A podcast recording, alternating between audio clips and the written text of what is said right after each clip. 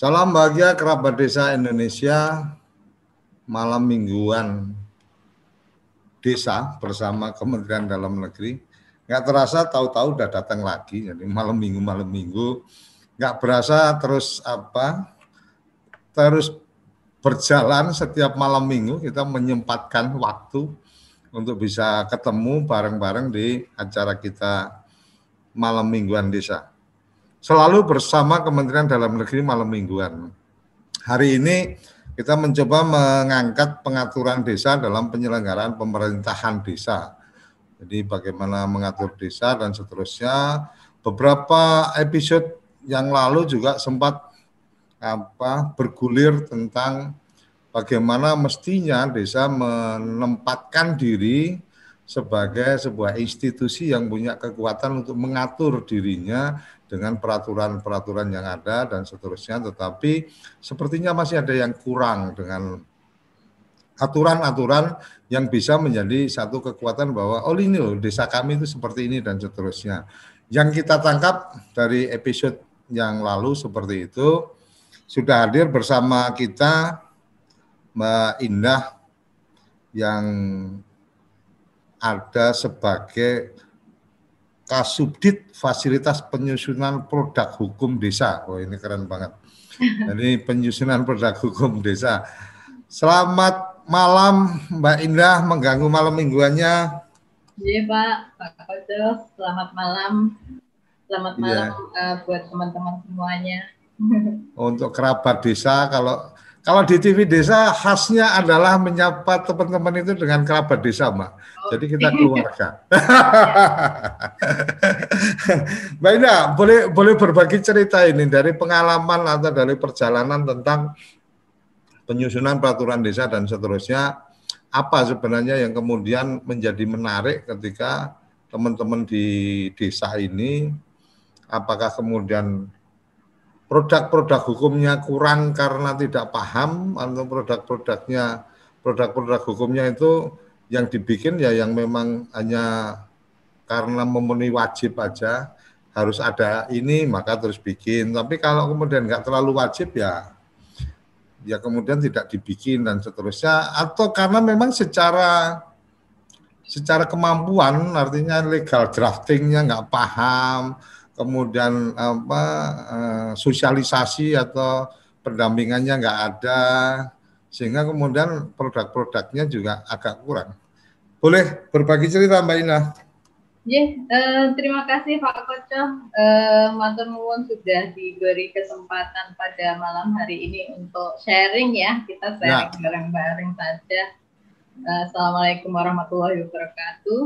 Uh, sebelumnya eh, merupakan penghargaan bagi kami, terutama saya pribadi, eh, diberi kesempatan untuk berbagi pada malam hari ini.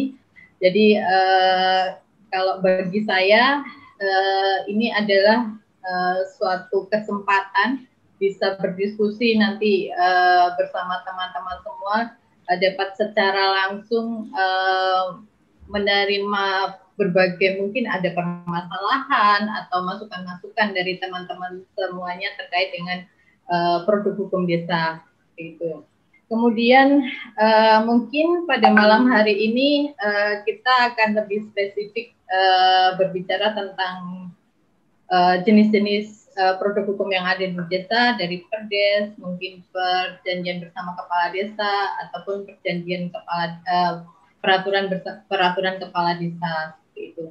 Berbicara tentang uh, pengaturan uh, di desa, uh, mungkin setelah adanya Undang-Undang 6 tahun 2014 tentang desa, desa mengakui keberadaan desa sebagai satu kesatuan masyarakat hukum yang memiliki suatu batas wilayah.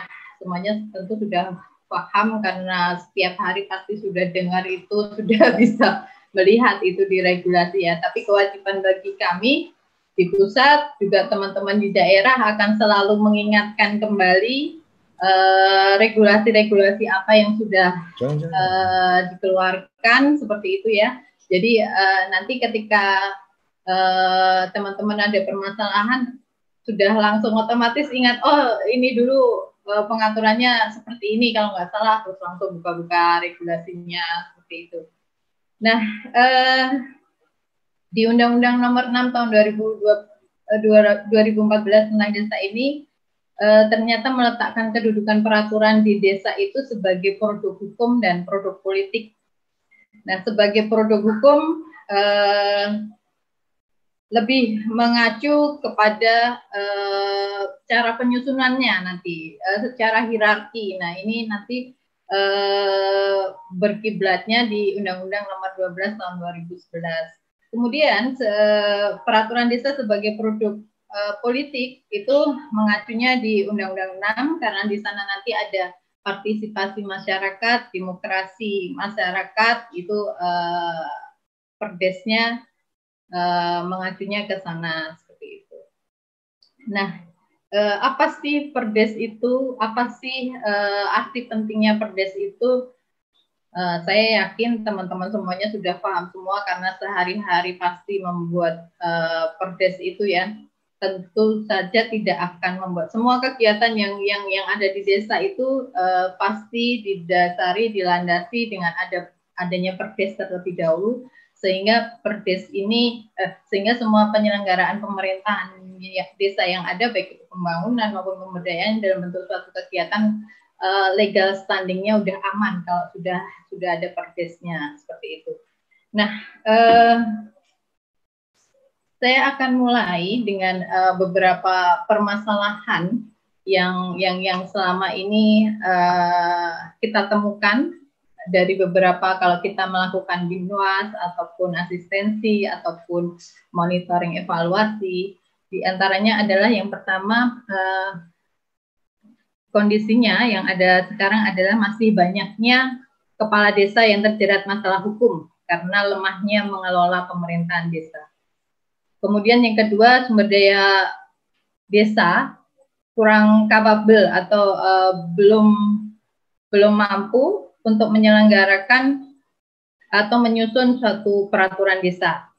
Kemudian yang ketiga adalah kondisi pada saat ini eh, desa hanya memiliki peraturan-peraturan desa yang sifatnya wajib dimiliki karena eh, misalnya persyaratan eh, dana desa masuk sehingga ada ada perdes-perdes yang wajib dipenuhi seperti itu sedangkan eh, perdes lainnya yang merupakan kewenangan hak asal usul dan kewenangan skala lokal desa relatif belum ditetapkan, terutama hmm. untuk desa-desa yang ada di luar Jawa, untuk desa-desa yang yang yang ada di Jawa relatif uh, sudah melakukan penetapan terhadap peraturan desa dimaksud, namun belum uh, mungkin pelaporan sampai dengan ke tingkat pusat di uh, agak lemah ini Pak. Kami punya data terhadap uh, beberapa uh, terhadap uh, perdes-perdes yang telah diterbitkan seperti itu.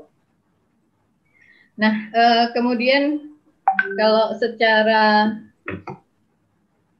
biasanya saya saya mulainya dari uh, regulasi yang mendasari perdes dari perintah undang-undang Undang-Undang Islam nomor 12 tentang desa di sana di pasal 69 sampai 70 itu uh, sudah sudah termaktub terkait dengan pengertian tentang jenis, larangan dan penetapan tentang uh, perdes itu sendiri. Jadi dari pengertian sampai dengan penetapannya ada di sana. Kemudian di PP 43-nya juga mengatur secara uh, mekanisme di sana di pasal 83 sampai 84. Kemudian di Permendagri pun di Permendagri 111 tahun 2014 tentang pedoman teknis peraturan di desa mengatur tentang uh, mekanisme secara lebih rinci lagi uh, untuk untuk penyusunan suatu perdes. Uh, terkait dengan perdes, berbicara tentang perdes, sebenarnya perdes ini ada perdes yang uh, langsung di, di, diamanatkan oleh undang-undang, ada perdes, ada juga perdes yang langsung diamanatkan oleh PP, Kemudian ada juga perdes yang uh, langsung diamanatkan oleh Permendagri. Nah, contohnya sih Pak uh, untuk per, perdes yang diamanatkan oleh undang-undang secara langsung itu uh, RPJMDes dan RKPDes itu langsung. Uh, jadi apa namanya uh, tidak perlu desa tidak perlu menunggu ada ada pengaturan uh, dari supra desanya terlebih dahulu namun uh, perintah untuk menyusun perdes itu sudah ada di Undang-Undang 6 yang terkait dengan uh, RPJMDes dan RKPDes itu kalau untuk PP juga ada itu eh, di antaranya terkait dengan kekayaan milik desa pengelolaannya kemudian perubahan RPJMD dan RKPD, kemudian perencanaan pemanfaatan pendaya gunaan aset dan tata ruang dalam pembangunan. Ada banyak beberapa Pak eh, perdes yang diamanatkan oleh Permendagri juga banyak. Eh, nanti eh, kalau teman-teman eh, eh, mau apa saja sih, eh, nanti kami punya daftarnya seperti itu. Nah, eh, mungkin sebelum jauh nih. Yeah Mungkin sebelum jauh tadi saat ada ada tiga permasalahan atau uh, tiga tantangan yang ada sekarang adalah tentang banyaknya kepala desa kemudian apa tersangkut masalah hukum yang mungkin karena uh, secara pemahaman peraturan dan seterusnya yang agak kurang atau mungkin secara perundangan di desa yang kemudian tidak disiapkan dengan baik dan seterusnya kan gitu. Kemudian yang kedua tentang kapabilitas kalau nggak salah tadi. Kapabilitas yang dimaksudkan tadi adalah kapabilitas dari teman-teman kepala desa perangkat desa BPD atau lebih pada uh, satuan dari perangkat desa kan ada tuh yang apa di kesekretariatan atau apa. Uh, itu yang yang kedua. Kemudian apa yang ketiga tentang sekarang cenderung pembuatan perdes ya lebih pada yang artinya yang wajib-wajib aja ketika kemudian kaitannya dengan dana desa, kaitannya dengan ini harus ada perdes ini dan seterusnya ya bikin. Karena ada rencana bantuan untuk bumdes ya bikin apa bumdes. Walaupun pada saat dibikin juga belum tahu mau ngapain dan seterusnya kan gitu. Nah dari tiga hal ini mbak. Dari tiga hal ini, ini sebenarnya kalau kita bicara konten dari pembinaan fungsi pembinaan fungsi pengawasan yang kemudian di apa diamanatkan itu kan ada di pemerintah daerah ya artinya supradisanya ya. Ini uh, saya saya cenderung untuk tidak serta merta melihat ini salahnya apa salahnya personal di uh, kepala desa dan perangkat desa, tetapi juga ada keterlibatan bahwa kalau kemudian ada anak ada keluarga yang anak-anaknya itu kemudian apa pada bodoh-bodoh semua atau pada nakal-nakal semua kan nggak bisa disalahkan anaknya juga 100% jangan-jangan bapaknya sama mamanya memang juga nggak bisa mendidik kan gitu. Nah, uh, saya untuk dengan tiga hal ini mungkin saya bisa diberikan gambaran potretnya seperti apa sih sebenarnya karena kan ada satu kewajiban dari apa pembinaan yang saya melihat ada ada hal yang kadang-kadang juga tidak tidak benar-benar di apa tidak benar-benar dilakukan mungkin ya karena memang saya juga belum pernah jadi perangkat desa. Monggo, Mbak. Iya, uh, terima kasih Pak Kotor. Jadi uh, terkait yang pertama tadi masih uh, banyaknya kepala desa yang terjerat masalah uh, hukum ya. ya. Uh, kalau melihat atas permasalahan ini eh, banyak sekali sebenarnya faktornya. Hmm. Bisa jadi dia kepala desa baru satu. Oke. Okay. Jadi uh, begitu menjadi kepala desa mungkin uh, kurang pemahamannya terhadap regulasi-regulasi yang terkait dengan uh, kewenangannya sebagai kepala desa di sana. Apa yang harus dikerjakan, apa kewajibannya, apa yang harus dia lakukan terhadap misalnya aset-aset desa yang ada, bagaimana caranya dia uh, apa namanya ya uh, me, me, me, membangun uh, suatu hal untuk untuk mendapatkan pendapatan asli desa seperti itu. Nah, misalnya uh, kepala desa ini misalnya sudah tahu ada potensi di sana, kemudian uh, membuatnya menjadi suatu sumber dari pendapatan yang ada, uh, harusnya kan uh, mekanismenya harus dilegalkan dulu. Nah, hal-hal semacam ini yang yang mungkin uh, ada yang belum paham sampai di sana. Uh, kalau kemarin beberapa kasus memang memang uh, kaitannya uh, pertama adalah itu. Jadi kepala desanya adalah kepala desa baru. Kemudian uh,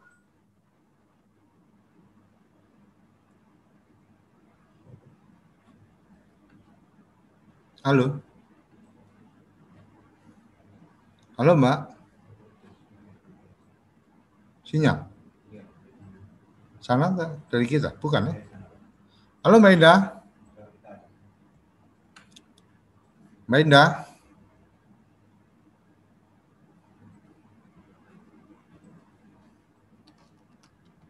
Halo. Oh, sinyalnya naik turun nih kayaknya. Coba bisa di diulang lagi, Mbak.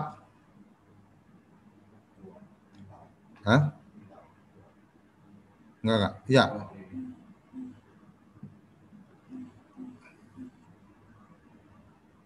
Di unmute dulu, Mbak. Ya, monggo. Lanjut nanti terhadap uh, teman-teman yang menjabat sebagai kepala desa baru, begitu menjadi kepala desa baru, hal yang harus dilakukan adalah lihat perdesnya. Lihat perdesnya, apa saja perdes apa saja sih yang sudah disusun gitu. Nah, dari perdes yang sudah disusun itu uh, nanti ketika dalam pelaksanaan tugasnya uh, ada nggak dari perdes yang sudah disusun itu perlu dilakukan perubahan atau perlu dilakukan pengembangan? Karena uh, ada dinamika uh, misalnya perubahan masyarakatnya atau ternyata di sana misalnya uh, bumdes nih misalnya bumdes itu ternyata sudah berkembang agak pesat sehingga memerlukan suatu pengaturan yang baru. Nah hal-hal semacam itu sebagai seorang kepala desa harus uh, bisa melihat sampai di sana seperti itu yang pertama ya Pak ya masalah. Itu yang pertama, Mbak mungkin mungkin satu-satu ini kayaknya ini menarik dari tiga tantangan ini. Yang pertama ketika bicara tentang kepala desa, kemudian ada kekurang pahaman dan seterusnya. Sementara memang eh, kemarin salah satunya juga dengan beberapa pertimbangan bahwa kepala desa itu kan jabatan politik, jadi mungkin secara pendidikan juga nggak tinggi-tinggi Amir juga nggak apa-apa kan gitu. Jadi lulusan SMP atau se atau sederajat itu kan artinya uh, ikut program paket B kan juga bisa bisa yeah. jadi calon kepala desa kan gitu. Yeah. Nah, ketika kemudian tadi disampaikan kepala desa kemudian itu apa uh, tidak memahami atau mungkin belum mencermati peraturan-peraturan dan seterusnya. Pertanyaan lanjutannya dari mungkin uh, dari hal ini adalah apakah ketika seorang terpilih menjadi kepala desa itu kemudian tidak ada satu pembekalan khusus untuk kemudian ada standar minimal yang kemudian uh, apa dia harus pahami bahwa oh kamu sekarang jadi kepala desa kalau dulu kamu itu sebagai juragan angkot maka uh, tidak bisa kemudian kamu berlaku seperti juragan angkot kan gitu. Kamu dulu mungkin jadi tuan tanah ya jadi kepala desa itu ada aturannya tidak bisa perintah-perintah gitu aja dan seterusnya. Umpamanya itu kan itu kan bagian yang menurut menurut saya menjadi menjadi sangat penting untuk kemudian uh, kita melihat peran pemerintah itu seperti apa sebenarnya, artinya supradesa dan seterusnya. Uh, boleh Mbak diberikan gambaran tentang itu? Apakah ya. memang ada paket pelatihan apa uh, ada ada agenda pembekalan dan seterusnya? Sebenarnya dari uh, kami juga sudah ada Pak, ada peningkatan kapasitas aparatur desa. Mm -hmm. uh, apa namanya uh, melalui direktorat 2 ada direktorat kapasitas uh, peningkatan kapasitas aparatur desa kemudian uh, kalau kepanjangan tangan dari Dirjen Bina Pemdes ada UPT kami yang di Balai Pemberdayaan Masyarakat uh, juga mengadakan pelatihan namun uh, uh, sebenarnya agak lebih agak lebih uh, efektif apabila itu dilakukan oleh teman-teman kabupaten. Uh, bukan berarti teman-teman kabupaten tidak melakukan, enggak juga mungkin uh, ada beberapa yang belum melakukan seperti itu. Tapi uh, apa namanya ya uh, efektivitasnya mungkin uh, selama ini juga kurang seperti itu. Nah, uh, itu yang yang yang mungkin uh, menyebabkan teman-teman uh, terutama kepala desa baru ini masih masih agak-agak kagok. Hmm. Undang-undang desa regulasinya sekian banyak Pak. Uh, bayangkan saja ketika misalnya saya tiba-tiba jadi kepala desa, apa yang harus saya lakukan pasti akan mengalami kebingungan kalau kita tidak uh, gimana ya? Learning by doing pun itu juga butuh waktu yang lama gitu kan? Nah, artinya artinya ketika kemudian kita bicara undang-undang desa ternyata produk turunan yang harus disiapkan termasuk dari Pemda maupun sampai di tingkat desa itu cukup banyak sehingga memang butuh apa ya butuh kecerdasan butuh effort tertentu untuk kemudian menjalankan itu. Kira-kira gitu mbak? Uh, iya kurang lebihnya seperti itu. Jadi uh, eh, bagaimana uh, eh, tugas kita sebenarnya tugas uh, terutama teman-teman yang paling dekat teman-teman supradesa itu bagaimana uh, mengkomunikasikan mengemas regulasi-regulasi yang sekian banyaknya ini uh, menjadi pembelajaran yang begitu mudah ketika uh, suatu uh, ketika seorang kepala desa uh, terpilih atau kepala desa baru dalam jabatannya seperti itu. Jadi poin-poin atau shortcutnya lah, shortcutnya lah, uh, apa yang harus dilakukan lebih dulu seperti itu. Uh, mungkin itu agak-agak lebih efektif sambil uh, nanti uh, melihat uh, pada saat pelaksanaan tugasnya bagaimana. Tapi yang jelas uh, kewajiban larangan dari kepala desa itu sudah harus di disosialisasikan lebih dahulu, diinformasikan terlebih dahulu. Seperti itu, Pak. Oke, oke. Uh, satu poin mungkin yang kepala desa, kepala desa baru mungkin dengan handicap itu, kalau kepala desa lama mungkin karena sudah paham, kemudian juga suka main-main, ya itu risiko kan gitu ya Mbak ya. oke, poin yang yang yang kedua tadi kalau tidak salah tantangannya adalah masalah kapasitas atau kapabilitas. Yang dimaksudkan dengan masalah kapasitas atau kapabilitas ini adalah stafnya kepala desa atau kepala desanya? Ya, jadi idealnya ketika uh, kepala desa baru uh, harus punya perangkat yang mumpuni. Artinya apa? Uh, artinya uh, perangkat bisa mensupport kepala desanya menginformasikan hal-hal apa yang strategis, yang urgent uh, terhadap kepala desa barunya. Seperti itu kan ya Pak ya. Hmm. Uh, cuma uh, mak oleh karena itu maka perangkat desa kan uh, diberi uh, apa namanya uh, masa kerja yang lebih lama dari uh, kepala desa itu sendiri seperti itu itu salah kalau satu. tidak diberhentikan sama kepala desa baru betul, betul. Nah. itu nanti hal yang lain lagi itu politiknya ya.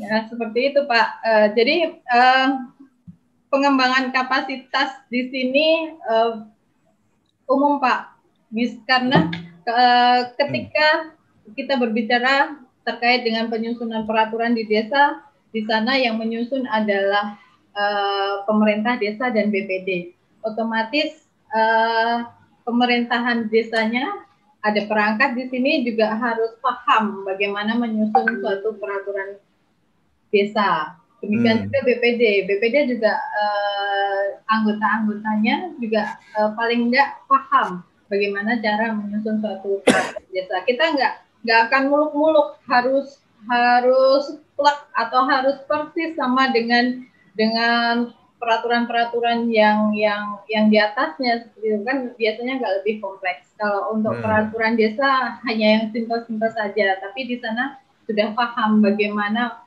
uh, memasukkan uh, diktum menimbangnya. Apa sih sebenarnya yang harus biasanya dimasukkan di diktum hmm. menimbang?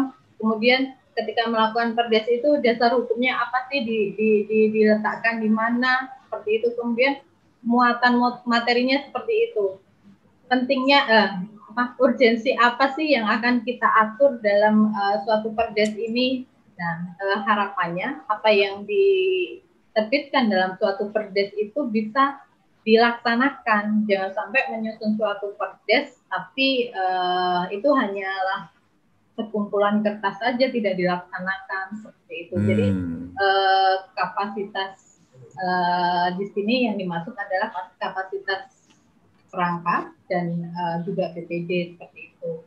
Nah, eh, sebenarnya kita juga uh, bermasalah juga dengan keterbatasan teman-teman di kabupaten atau di supradesanya Pak karena SDM di kabupaten juga kurang juga ketika akan mendampingi teman-teman dalam melakukan penyusunan terhadap suatu perdes seperti itu. Makanya uh, proses mekanisme evaluasi dan klarifikasi dalam penyusunan perdes itu itu sangat-sangat penting sekali. Kalau terkait dengan evaluasi artinya uh, ada hal-hal yang harus disinkronkan, diharmonisasikan di tingkat pemerintah kabupaten, jangan sampai ada uh, tumpang tindih pengaturannya antara apa yang sudah diatur di pemerintah kabupaten dengan yang di desa. Kemudian klarifikasi juga seperti itu, jangan sampai bertentangan dengan uh, peraturan yang lebih tinggi ataupun ketertiban-ketertiban umum lainnya. Seperti itu, Pak.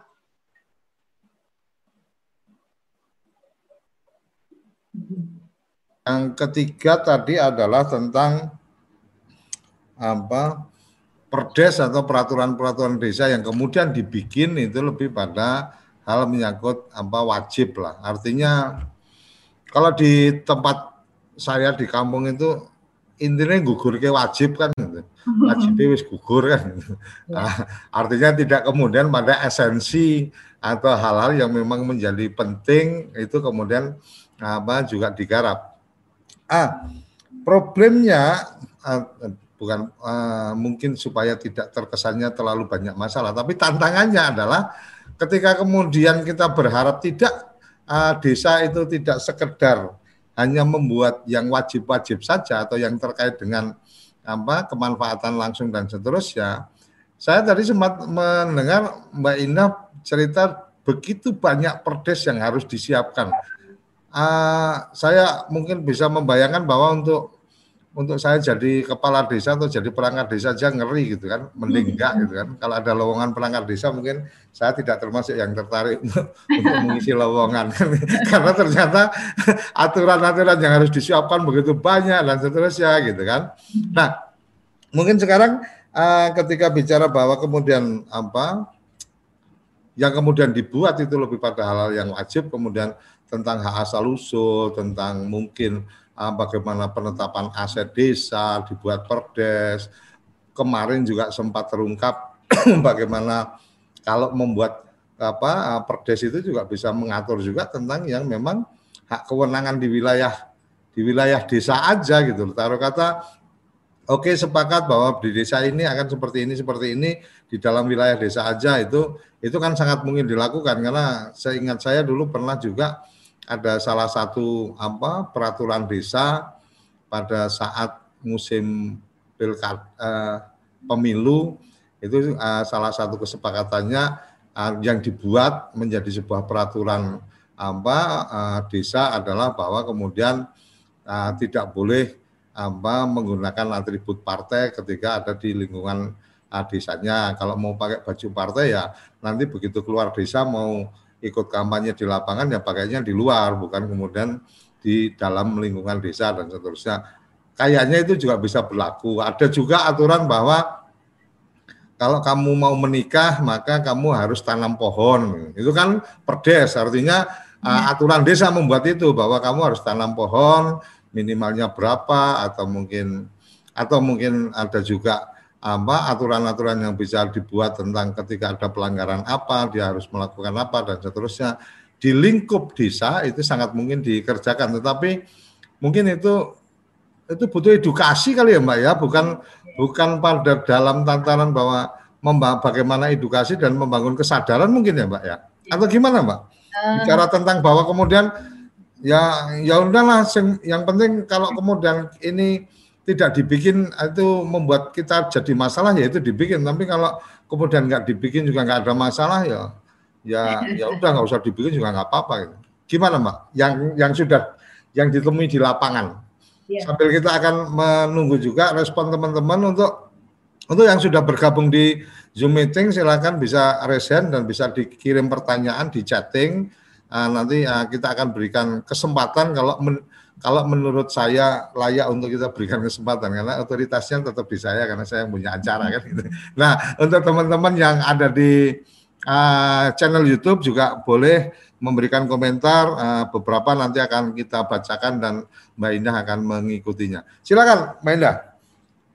uh, jadi uh, mungkin kami akan lebih mendorong teman-teman di desa itu untuk menerbitkan uh, peraturan desa sebagai bagian dari kewenangan hak asal usul dan uh, kewenangan lokal skala desanya itu. Uh, untuk menerbitkan perdes ini uh, sebenarnya butuh effort yang lebih ya Pak ya.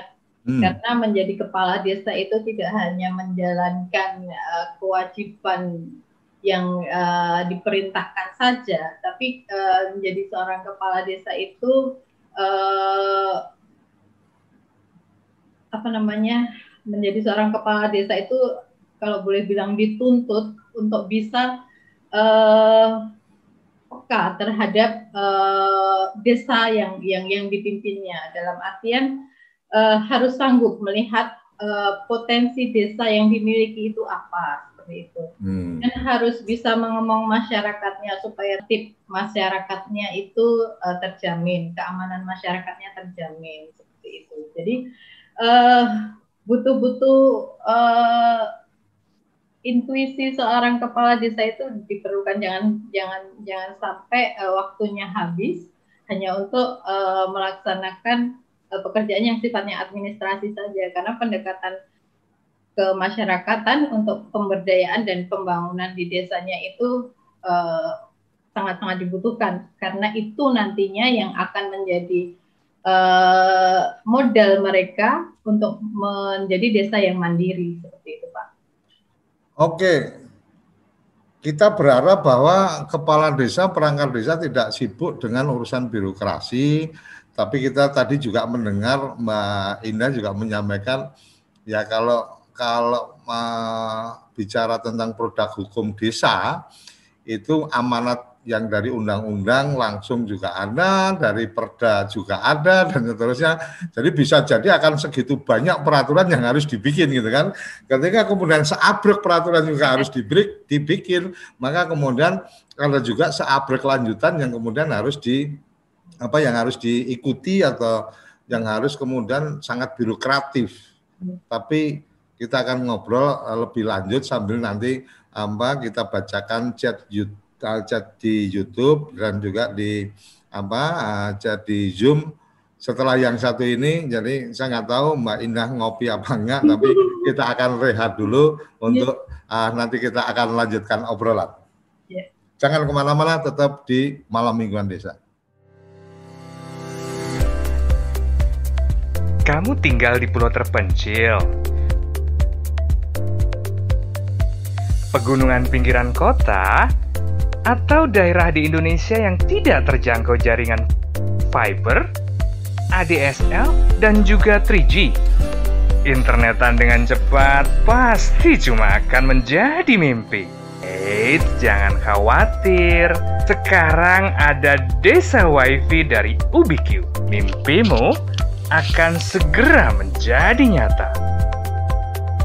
Desa WiFi menggunakan teknologi satelit mutakhir. Jadi, koneksi internet akan sangat cepat. Makanya kita sebut desa WiFi Tol Langit Desa Indonesia. Kalau kamu sudah memesan layanan desa WiFi, modem dan antena satelit akan dipasang di tempatmu. Dan bisa langsung terhubung ke komputer dan handphone kamu. Dengan Desa WiFi, setiap saat kamu browsing di internet, semua request kamu akan dikirimkan langsung ke satelit di langit. Kemudian, satelit akan langsung mencarikan konten yang kamu cari. Dan dalam hitungan detik saja, dunia sudah ada di hadapanmu.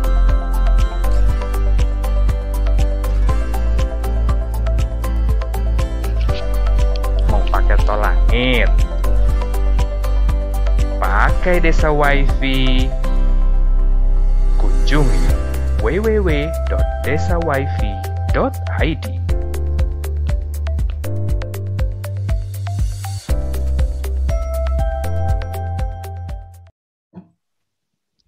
Oke, kembali ke malam mingguan desa. Mbak Ina ini udah ada beberapa yang di apa saya bacakan di di chat YouTube dulu ya, Mbak ya.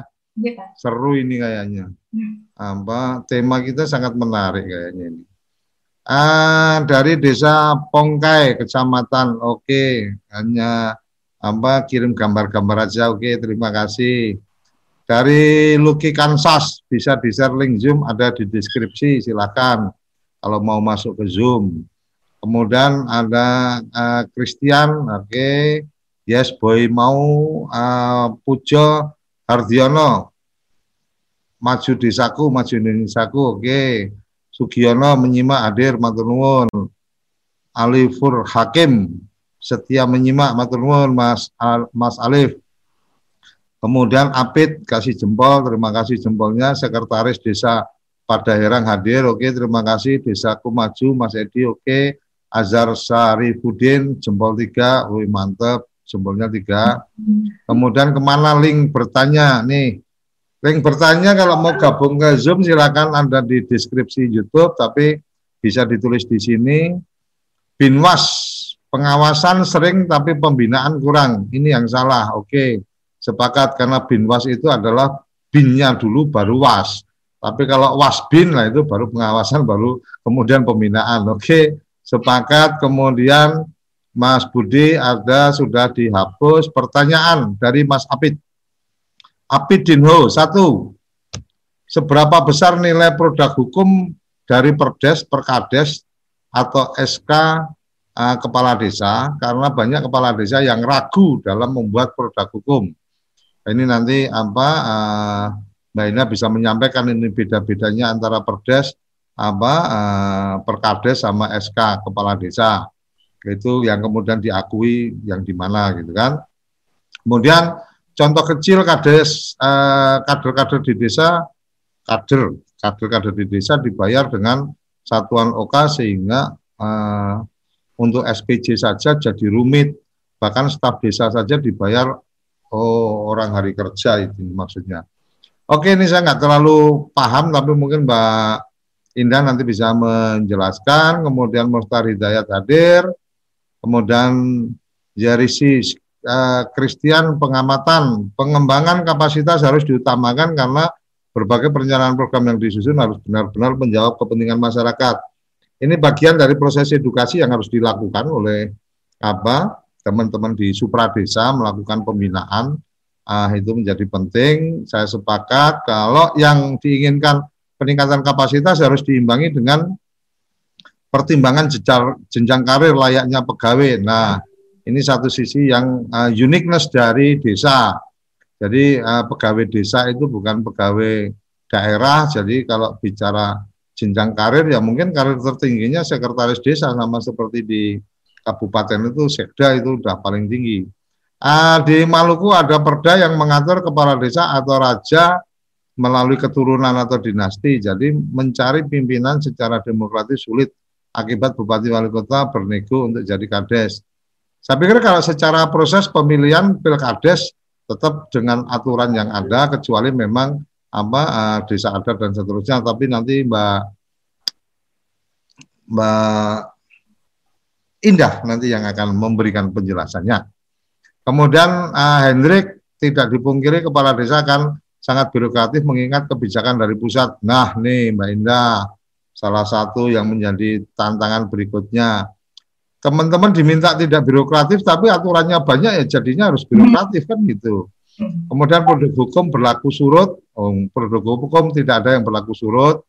Petunjuk apa saja ya di dana desa yang di potong pajak, oh ini tidak, tidak kayaknya tidak terkait dengan topik uh, hari ini, Mas Mahfud Yunus. Mungkin bisa disampaikan melalui untuk urusan dana desa, penggunaan dan seterusnya itu kalau nggak salah di apa websitenya Kementerian Desa ada bisa uh, konsultasi di sana. Keputusan BPD kenapa tidak masuk dalam produk hukum di desa? Keputusan BPD kenapa tidak masuk produk hukum di desa? Saya pengen jawab tapi takut salah nanti biar Mbak Indah aja. Oke Mbak Indah, maka uh, beberapa tadi semoga sudah tercatat, sudah terdokumentasi. Kemudian kalau yang ada di chat kita hampir sama Tengku Lutfi tadi penjelasan maksud kekuasaan pengelolaan. Oh ini beda nih.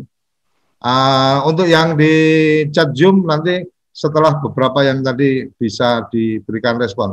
Maka Mbak Ina ini PR-nya banyak banget tapi iya. saya yakin karena karena memang sudah sudah terbiasa untuk me, apa, menerima pengaduan atau menerima pertanyaan atau konsultasi. Saya pikir pertanyaan-pertanyaan ini terlalu sering untuk didengar dan uh, apa bisa dijawab tanpa harus apa buka-buka catatan. Maka Mbak Ida silakan. Ya, uh, terima kasih Pak Koco. Wah ternyata memang banyak ya. Padahal tadi saya pikir materinya nggak nggak nggak terlalu banyak juga gitu kan. Uh, pertama mungkin uh, terkait dengan binwas. Uh, kayaknya wasnya terlalu berlebihan, sedangkan binnya agak kurang nih gitu kan saya bilang agak kurang ya Pak ya, nggak kurang. Jangan jangan, jangan dibilang kurang Mbak, agak aja. Iya. ya. uh, uh, mungkin uh, yang terjadi memang seperti itu, apalagi sekarang uh, terhadap uh, pelaksanaan penggunaan dana desa wasnya ini memang benar-benar luas sekali ya. Seperti semua itu. diajak kerjasama untuk mengawasi. ya, Saya, jadi, jadi kadang kadang kita kita kita melihatnya ini kok yang diajak kok untuk pengawasan aja, yang diajak untuk pembinaannya kayaknya kurang gitu ya, Mbak. Iya.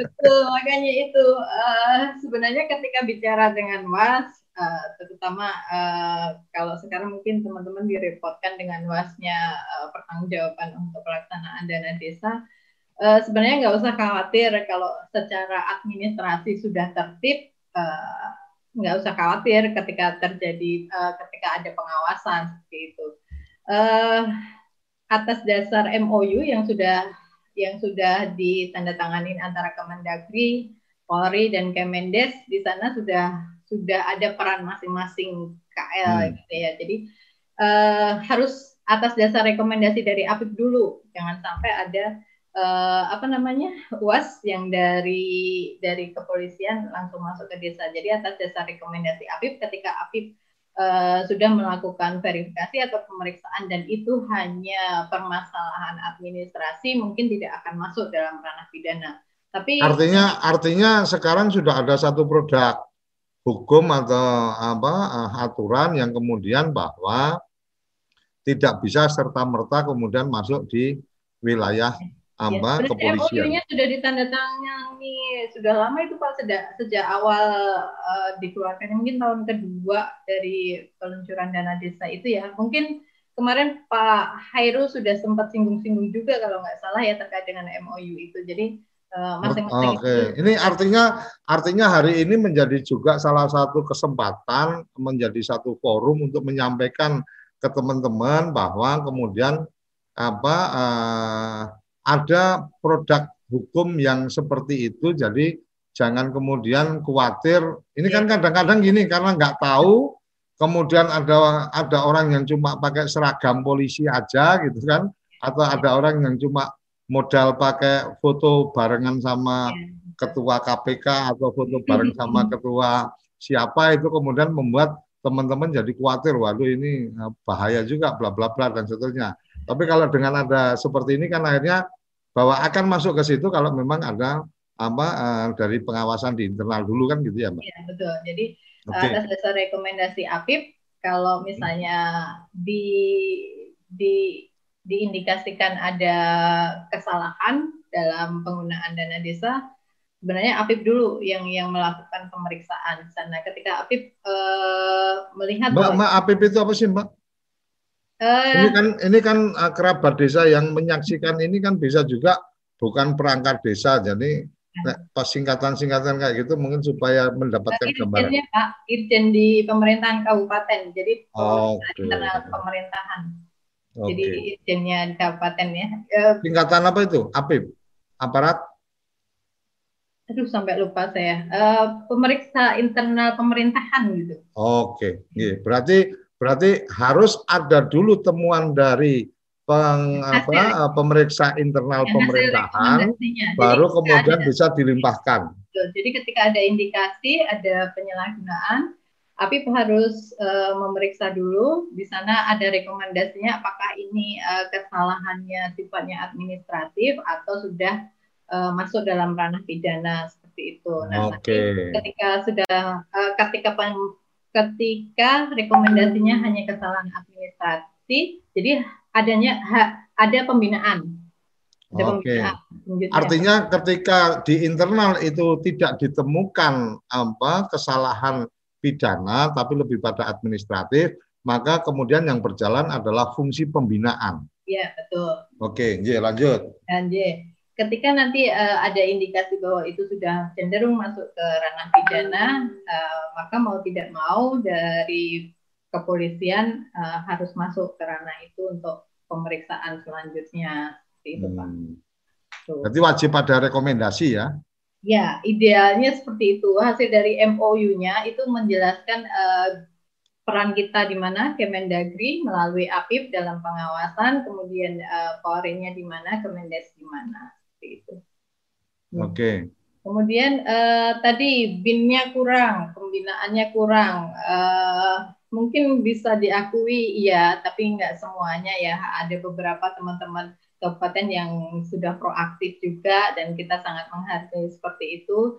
Namun untuk teman-teman dari kabupaten yang memang belum bisa bergerak ke desa eh, atas dasar mungkin SDM-nya atau hal teknis lainnya, eh, ya mungkin eh, bisa di kegiatannya untuk pendampingan terutama untuk penyusunan eh, produk hukum desa itu bisa di apa ya uh, dimasukkan dalam kegiatan-kegiatan lainnya yang yang sifatnya pembinaan juga ke daerah gitu uh, ke desa seperti itu. Jadi, Mbak, Mbak, uh, mungkin untuk yang ini, Mbak, ada yang menarik mungkin salah satunya kan sekarang ini dengan teknologi, dengan internet dan seterusnya sebenarnya kan harus menjadi sarana untuk memudahkan kita kan gitu. Ya. Kalau yang tadi Mbak Indah sampaikan bahwa oh ah, perlu ada sekian banyak perdes yang menyangkut apa, menyangkut apa gitu kan. Apakah kemudian ada satu apa website atau ada satu apa tempat di mana teman-teman bisa mengunduh uh, apa format atau model-model. Oh kalau mau bikin perdes tentang bumdes itu uh, ada tinggal uh, di download kemudian disesuaikan aja titik-titik yang kemudian harus di apa dibicarakan itu ada apa ada manual booknya yang lain jadi oh te, kolom yang ini berarti uh, perlu diisi yang penjelasannya kira-kira seperti ini dan seterusnya ada atau enggak itu mbak? Yeah. Uh, kebetulan sekali Pak Koco, jadi uh, nah. untuk Mendagri 111 ini kita sedang melakukan revisi. Selama okay. ini yang kita pedomani uh, selama selama belum terbit revisinya masih di Permendagri 111. Di sana di lampirannya sebenarnya sudah ada format, tapi formatnya masih format uh, kosong seperti itu ya. Di hmm. Permendagri uh, yang baru ini, insya Allah nanti uh, ada guidance-guidance, misalnya di menimbang, uh, misalnya, uh, ya dari atas dari Garuda, kemudian dari pengisian uh, judul, dari pengisian diktum menimbang, di sana ada guidance-nya nanti di lampirannya di bagian kanan. Harapan kami uh, memang akan memudahkan teman-teman desa untuk uh, memasukkan klausul-klausul yang ada di dalam praktis itu seperti itu. Oke. Okay. Di proses dan tahun ini uh, bisa terbit ini sedang kita kejar Pak. Oke, okay. dan mungkin satu usulan lagi Mbak kalau memungkinkan, kalau memungkinkan kan uh, dari saya lupa tapi pernah baca, cuma sumbernya dari siapa dan seterusnya penelitian apa dan seterusnya saya saya lupa me, apa apa menging apa mendapatkan sumbernya tapi yang jelas informasi yang yang kita dapat adalah ada kecenderungan untuk orang itu malas baca tapi kalau kemudian melihat dan mendengarkan itu menjadi lebih gampang diterima. Nah, dengan medium yang kita punya apalagi uh, eh, TV Desa punya komitmen untuk bagaimana peningkatan kapasitas apa uh, masyarakat, kemudian bagaimana meningkatkan profesionalitas aparat desa dan seterusnya untuk menuju uh, bagaimana mendukung desa menjadi mandiri, bahagia dan sejahtera gitu kan. Hmm. Itu mungkin bisa jadi kalau ada kalau nanti sudah siap apa materi-materinya, mungkin kita bisa macam apa ya video tutorial apa video tutorial atau ya. semacam apa video yang menyampaikan bahwa oh ini bagian ini dan seterusnya jadi yang malas-malas baca itu cukup ambil rebahan ya, nonton ya, videonya oh gitu. yang visual ya Pak ya. Iya, iya. jadi kadang-kadang kalau sambil kalau suruh baca kayak saya suruh baca suruh baca sama suruh nonton video ya lebih suka nonton ya, videonya ya, kan gitu. Ya, ya. Dan ilmunya juga tetap dapat kan gitu. Mungkin ya, mungkin itu tambahan usulan aja Mbak. Lanjut ya. lanjut. Tapi menarik tadi ada ada disiapkan bahwa kemudian akan ada format-format yang ama sudah di apa sudah disiapkan untuk kemudian teman-teman ini tinggal menyesuaikan aja kan gitu Mbak. Iya, iya, iya. Kemudian eh, yang berikutnya seberapa besar sih nilai produk hukum ini maksudnya eh, leveling mungkin tingkatannya, tingkatan memang ada levelingnya atau gimana Mbak? Ya Pak, jadi seperti yang saya sampaikan di awal tadi, uh, walaupun ini tidak masuk dalam hierarki peraturan perundang-undangan seperti yang diatur di dalam pasal 7 Undang-Undang 12 2011 tentang pembentukan uh, peraturan di sana, tapi di pasal 18-nya uh, diakui keberadaannya.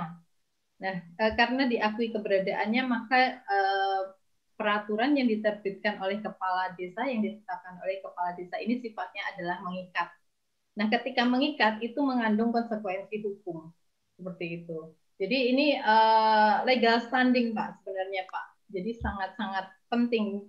Enggak legal standingnya itu sebenarnya di tingkat desa produk hukumnya itu apa aja Mbak? Kalau ini kan disampaikan di sini tentang apa peraturan desa, peraturan kepala desa, sama SK kepala desa. Ya. Apa memang ada tiga itu atau bagaimana sebenarnya? Ya, eh, kalau menurut Undang-Undang 6 ada tiga, tiga jenis peraturan yang ada di desa. Oke. Okay. Ada peraturan desa, kemudian peraturan bersama kepala desa, kemudian ada uh, peraturan kepala desa. Nah ini uh, muatan materinya. Sebentar, sebentar, Mbak. Perat satu berarti yang di ini peraturan desa. Yeah. Peraturan desa itu berarti kesepakatan antara kepala desa dengan BPD. Iya. Prosesnya oh. harus ada kesepakatan. Ada musyawarah ya. Iya. Setelah peraturan desa?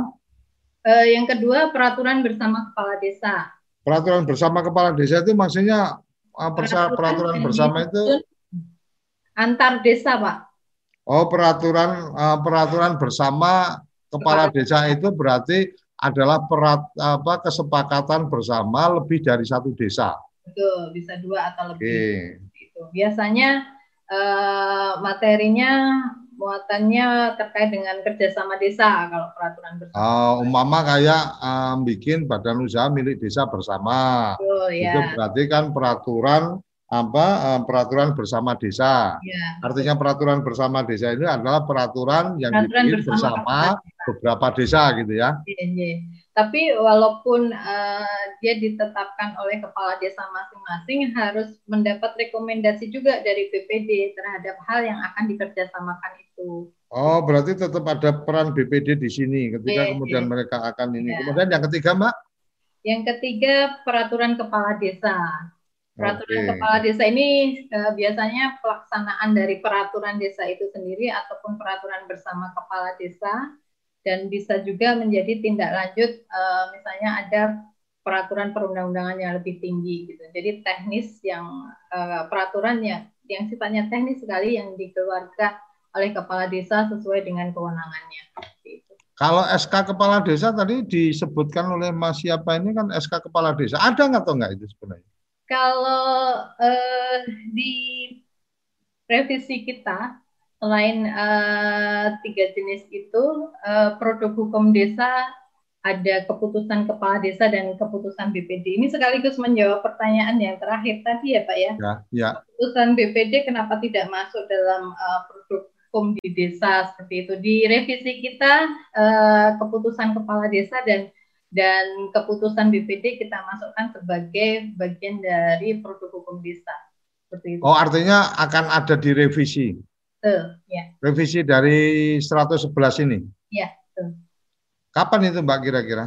Insya Allah doakan saja mudah-mudahan tahun ini terbit. Sudah okay. sudah lama juga Pak, jadi uh, Insya Allah akhir tahun ini bisa terbit Pak. Harus harus di harus harus di malam minggu desa ini menjadi tempat pertama ya. untuk menyampaikan hasil revisi. Ya. Jangan sampai kelupaan. Oke lanjut. Oke berarti ini tadi sudah sampai di kenapa tidak masuk. Oke sudah ada rencana perubahan. Untuk yang tentang pajak-pajak ini uh, oh, iya. Mbak Indah akan memberikan respon atau enggak? Uh, sebenarnya itu ranah uh, ini ya sepertinya ya Pak ya untuk ya, okay. ya. jawaban ini tidak ya. wajib kita yeah. berikan respon karena out of contact konten. Yeah. Ah, ini ada dari Pak Tengku uh, Lutfi. Mohon kami dijelaskan tentang maksud keuangan uh, kekuasaan pengelolaan keuangan desa oleh kepala desa. Bagi saya harus harus kita pahami dulu ini, oke. Okay mana yang dulu dikerjakan usulan usulan perdes yang diusulkan BPD atau kades. Maksudnya gimana ya? Hmm. artinya kalau memang itu jadi usulannya ya segera aja dimusyawarahkan kan gitu. Tinggal kemudian hasil keputusan dari musyawarah itu yang dilaksanakan. Mungkin itu kalau kalau saya tapi nanti Mbak Indah punya jawaban sendiri mungkin. Kemudian ada lagi apakah produk hukum desa bisa berlaku surut. Setahu saya semua produk hukum tidak bisa berlaku surut. Uh, kecuali memang ada ketentuan-ketentuan di dalam produk hukum yang baru, tapi sepertinya nggak ada juga. Bagaimana jika dalam penyusunan perdes ada peraturan daerah yang bertentangan dengan ketentuan perundang-undangan yang di atasnya, sebagaimana mewajibkan kades terpilih da, dapat memahami produk hukum yang ada di desa. Apakah ada pendampingan hukum bila kepala desa yang bersangkut masalah hukum karena ke, uh, hukum itu sendiri karena kebijakan misalnya terkait masalah pertanahan. Saya uh, belum memahami ini, tetapi bahwa kalau ada ketentuan perundangan uh, dari apa daerah yang bertentangan dengan undang-undang di atasnya, maka sebenarnya secara logika hukumnya maka itu apa uh, tidak berlaku karena uh, produk perundangan di bawah itu tidak boleh bertentangan. Tetapi kalau yang di atas tidak diatur maka yang di bawah boleh mengatur. Kalau uh, kalau kemudian produk hukum yang ada di desa bertentangan dengan uh, peraturan dari uh, perdanya mungkin mungkin itu yang dimaksudkan. Tapi silakan nanti Iwan bisa memberikan catatan berikutnya. Kemudian Buyung Tanjung saran saya PPID langsung di bawah Kementerian Dalam Negeri sehingga bisa berjalan lebih proporsional. Tidak seperti sekarang saya selaku BPD tidak mengetahui peran fungsi tugas. Waduh, kalau BPD nggak tahu peran fungsi tugasnya gimana? Oke, monggo uh, Mbak Mbak Indah diberikan respon ini Mas Luki Kasenda izin bertanya. Oke Mas Luki nanti setelah ini uh, silahkan kalau ada yang ingin disampaikan, tapi kita berikan kesempatan dulu kepada tamu saya untuk memberikan respon beberapa hal. Monggo Mbak Indah. Ya. Eh, tadi terkait apakah produk hukum desa berlaku surut, eh, tentu saja tidak ya, seperti yang disampaikan Pak Koco tadi. Semua produk hukum desa berlaku sejak tanggal ditetapkan dan ya. itu bisa berlaku surut. Artinya apa? Ketika ada sesuatu hal terjadi uh, sebelum uh, produk hukum desa ini perdes ini ditetapkan, maka yang berlaku adalah uh, pengaturan yang sebelumnya seperti itu.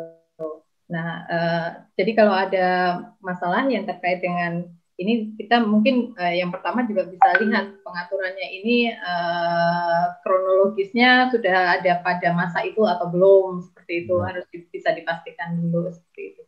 Kemudian uh, bagaimana jika ada usulan perdes uh, ketika ada bersama-sama uh, jadi ada usulan pemerintah desa kemudian ada usulan BPD uh, yang diutamakan yang mana gitu sudah ada pengaturannya jadi uh, memang semuanya pada akhirnya nanti akan dilakukan uh, pembahasan secara bersama juga, tapi uh, ketika ada dua hal ini muncul secara bersamaan, uh, diutamakan dulu yang yang yang dibahas adalah yang dari BPD. Seperti itu, Pak. Oh, yang dari BPD? Iya, sudah ada pengaturannya, Pak. Kalau ada usulan dua, yang artinya kemudian yang menjadi prioritas untuk dibahas dulu yang dari BPD. Iya, iya. Oke, clear, Oke, okay, kalau gitu uh, kayaknya udah cukup yang dari pertanyaan ini Mas Luki Kasenda silakan uh, apa di apa dibuka mic-nya. Silakan kalau ingin menyampaikan secara langsung. Kalau yang ingin menyampaikan secara langsung bisa chat ke saya atau Reza nanti kita berikan aksesnya. Silakan. Ya, terima kasih Mas Koco. Terima kasih Mas Koco untuk uh, waktunya. Selamat malam Mbak Indah. Malam Pak Luki. pemirsa TV Desa. Kerabat Desa. Uh, saya Nah, iya. ini pemirsa TV tetangga nanti, Mas. Iya. Iya. Ya gini, ini menyangkut peraturan desa yang dibahas-bahas tadi. Nah, ada kasus di desa sudah dibuat peraturan desa. Di desa itu sudah dibuat peraturan desa. Kemudian seiring berjalannya waktu, ada juga uh, muncul peraturan daerah misalnya kabupaten dalam kasus yang berbeda. Karena ini kan kalau peraturan-peraturan seperti ini ada kalanya menyangkut misalnya uh, pengelolaan dan retribusi misalnya. Saya kasih contoh di sini misalnya di desa sudah membuat peraturan desa dan peraturan produk-produk hukumnya tentang pengolahan sampah misalnya di desa. Hmm. Kemudian muncul aturan di kabupaten dengan peraturan daerahnya tentang pengelolaan sampah. Kira-kira uh, siapa yang akan aturan mana yang harus diikuti? Apakah uh, desa dengan hak dengan karyawan lokalnya atau harus ngikutin uh, peraturan daerah? Karena kita tahu bersama peraturan daerah itu uh, peraturan desa itu tidak boleh bertentangan dengan uh, peraturan yang lebih di atas. Jadi itu kasus-kasus seperti itu kami minta ya pencerahan dari Mbak Indah kiranya uh, kita boleh tahu yang di desa ini seperti apa misalnya. Terima kasih. Oke, berarti ini menyangkut apa uh, hierarki tetapi juga menyangkut historis. Artinya hierarkinya oh yang di atas yang di bawah nggak boleh bertentangan yang di atas ya. tapi ternyata kelahir, uh, secara historisnya kelahirannya oh yang di bawah ya, udah lahir jadi atas tahu-tahu bikin aturan yang apa berbeda dengan yang sudah dibuat di tingkat apa uh, hierarkis lebih bawahnya kan gitu ya Mas Luki ya? Ya. ya. Oke, silakan terima kasih Mas Luki. Sebelum ke Mbak Indah, nah ini apa dari Buleleng. Silakan Mas. Sudah resen. Monggo. Nah, secara historisnya kelahirannya yang di bawah silakan. Buleleng. Apa berbeda dengan yang sudah Halo. Mas? Bawahnya kan gitu ya, Mas Luki ya? Ya. Ya. Oke, silakan. Terima kasih Mas Luki. Sebelum ini kok double double suara? Nah, Hah? Ada ini masuk. Silakan Mas. Oh, di mana? Oke. Monggo. Terima kasih. Assalamualaikum warahmatullahi wabarakatuh. Silakan. Ye. Assalamualaikum ya. warahmatullahi wabarakatuh. Waalaikumsalam. Silakan Mas. Ye. Matur nuwun Mas Suryo. Alhamdulillah ketemu lagi. Ya. Salam bahagia kerabat desa Indonesia. Ya, mantep ini. Pak Ferry, ketemu ya. kembali Mas Ferry, Mbak Indah, ya. Bapak Ibu teman-teman desa yang lain. Oke. Assalamualaikum warahmatullahi wabarakatuh.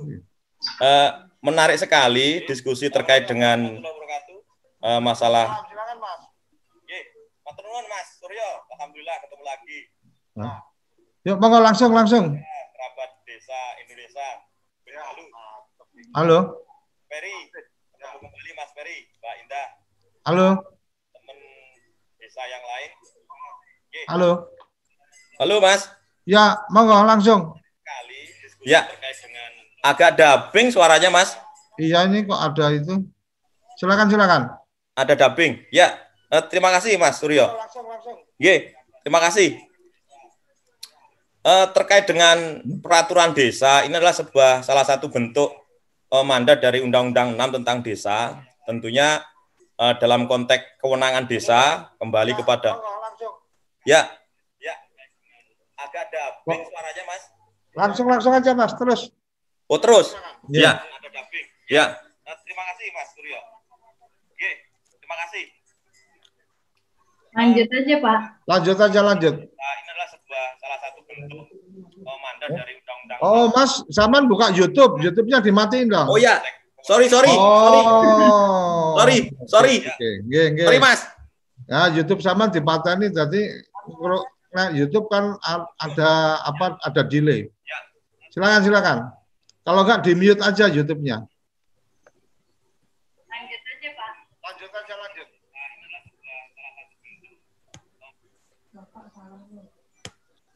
Ya, Mas. Ya, mohon maaf, Mas ada ah. trouble. Saya buka. Lanjut, lanjut, lanjut. Oke, oke, oke. Ngapunten, Mas. Mas Peri, Mbak Indah, teman-teman yang saya hormati, diskusi menarik beberapa hal terkait dengan uh, masalah peraturan desa. Secara teknis memang sudah diatur di Permendagri 111 tahun 2014. Uh, eh, beberapa diskusi di lapangan bahwa uh, terkait dengan pengena, uh, kewenangan untuk pembentukan peraturan desa ini bahwa ada beberapa hal yang ke depan perlu kita perbaiki. Satu ya. utamanya adalah terkait dengan kapasitas sumber daya, eh, baik itu dari perbekel, kepala desa, perangkat desa maupun BPD.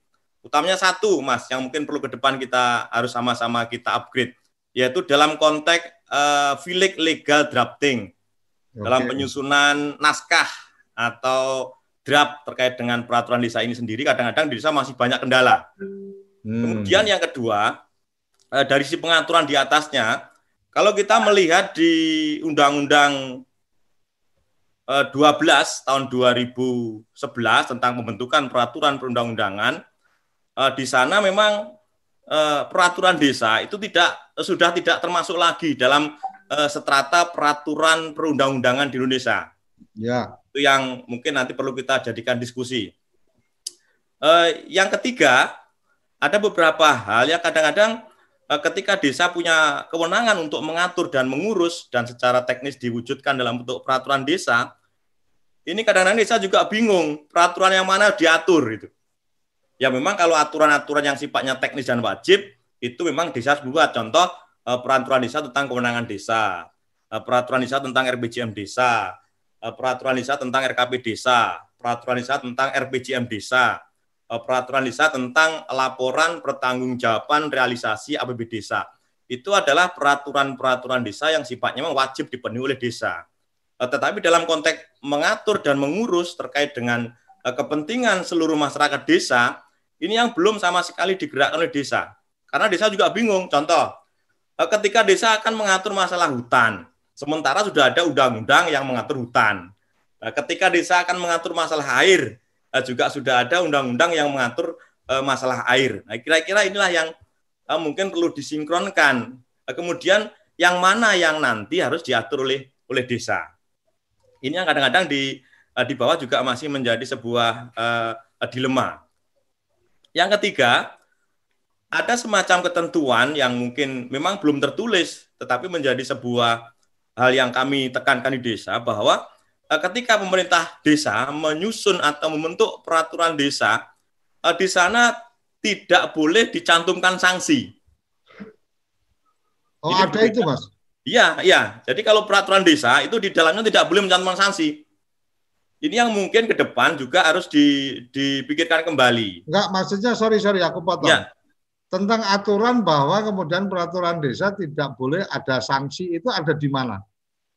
Ini di perat Iya, di aturan undang-undang kalau tidak salah di uh, Permendagri 111 kalau tidak salah. Oh, oke oke. Ya, nanti mau kita cek lagi. Jadi artinya, contoh, artinya mestinya ketika ada aturan, ya. itu kemudian ketika ada pelanggaran yang mestinya tetap ada punishment walaupun mungkin itu skalanya skala desa kan gitu. Mama, oke okay, uh, karena Anda melanggar aturan ini maka Anda harus ngangkut batu dari sungai berapa kibik umpamanya itu kan boleh-boleh saja mestinya ya dalam mestinya seperti itu. lokal. Nah ini sementara yang mungkin uh, perlu kita sinkron karena apa betul seperti itu. Kalau perda atau mungkin undang-undang ketika ada pelanggaran pasti akan ada sanksi hukumnya dalam bentuk uh, pidana atau mungkin perdata dan sebagainya. Okay. Ini yang mungkin nanti perlu kita uh, pikirkan bersama terkait dengan pembentukan uh, peraturan perundang-undangan ini.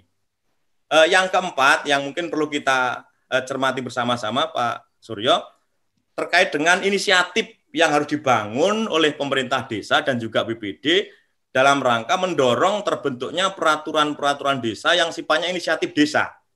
Ini hmm. masih sangat minim sekali. Kecuali yang tadi saya sampaikan, empat peraturan desa tadi sifatnya wajib dan itu harus ada. Uh, tetapi yang masih minim di desa adalah uh, peraturan-peraturan desa yang sifatnya inisiatif atau menjadi kreativitas dari uh, desa sendiri. Contoh, umpamanya uh, peraturan tentang larangan berburu, uh, peraturan terkait dengan pengelolaan uh, lingkungan hidup, menjaga kelestarian lingkungan desa dan sebagainya ini masih sangat minim sekali. Oleh karena itu ke depan bagaimana sebaiknya kita berupaya bersama-sama untuk mendorong terkait dengan pembentukan peraturan-peraturan desa yang sifatnya inisiatif desa dalam rangka untuk melengkapi kewenangan desa mengatur dan mengurus atas kepentingan seluruh uh, masyarakat desa tadi. Kira-kira itu Pak Suryo Oke. yang terakhir nih uh, terkait ya. dengan peran BPD. Ini yang mungkin perlu ke depan kita dorong uh, terkait dengan kapasitas BPD dalam rangka untuk pembentukan peraturan desa ini. Masih banyak uh, ketika pemerintah desa mengajukan rancangan uh, perdes untuk dibahas oleh BPD, itu BPD tidak sama sekali menanggapi atau memberikan respon. ini yang mungkin ke depan hmm. kita dorong bersama-sama terkait dengan uh, peningkatan kapasitas daripada uh, BPD. Saya kira demikian, Oke. Mas Surya, ya. beberapa hal yang mungkin bisa kita gerak untuk diskusi. Terima kasih, mohon maaf. Ini, Assalamualaikum warahmatullahi wabarakatuh. Waalaikumsalam. Ini menarik karena memang kalau kemudian ada peraturan nggak boleh ada sanksi, ya berarti buat apa dibikin peraturan kan gitu. Tapi eh, saya, saya baru tahu ternyata ada klausul itu. Semoga itu menjadi catatan juga uh, di Mbak Indah dan teman-teman. Oh ini loh ada sesuatu kayak tadi kan uh, tentang apa uh, keputusan apa uh, antara uh, keputusan BPD sama keputusan kepala desa dan seterusnya posisinya seperti apa. Oh itu jadi catatan untuk kemudian masuk di revisi. Nah ini mungkin menjadi yang menarik juga uh, ketika memang peraturan desa itu tidak boleh apa menerapkan sanksi ya memang terus dibikin aturan buat apa sang hmm. minimalnya setidaknya diizinkan ada sanksi sosial umpamanya atau apa karena memang kemudian ada ada penegakan aturan itu ya karena memang ada punishment kan gitu.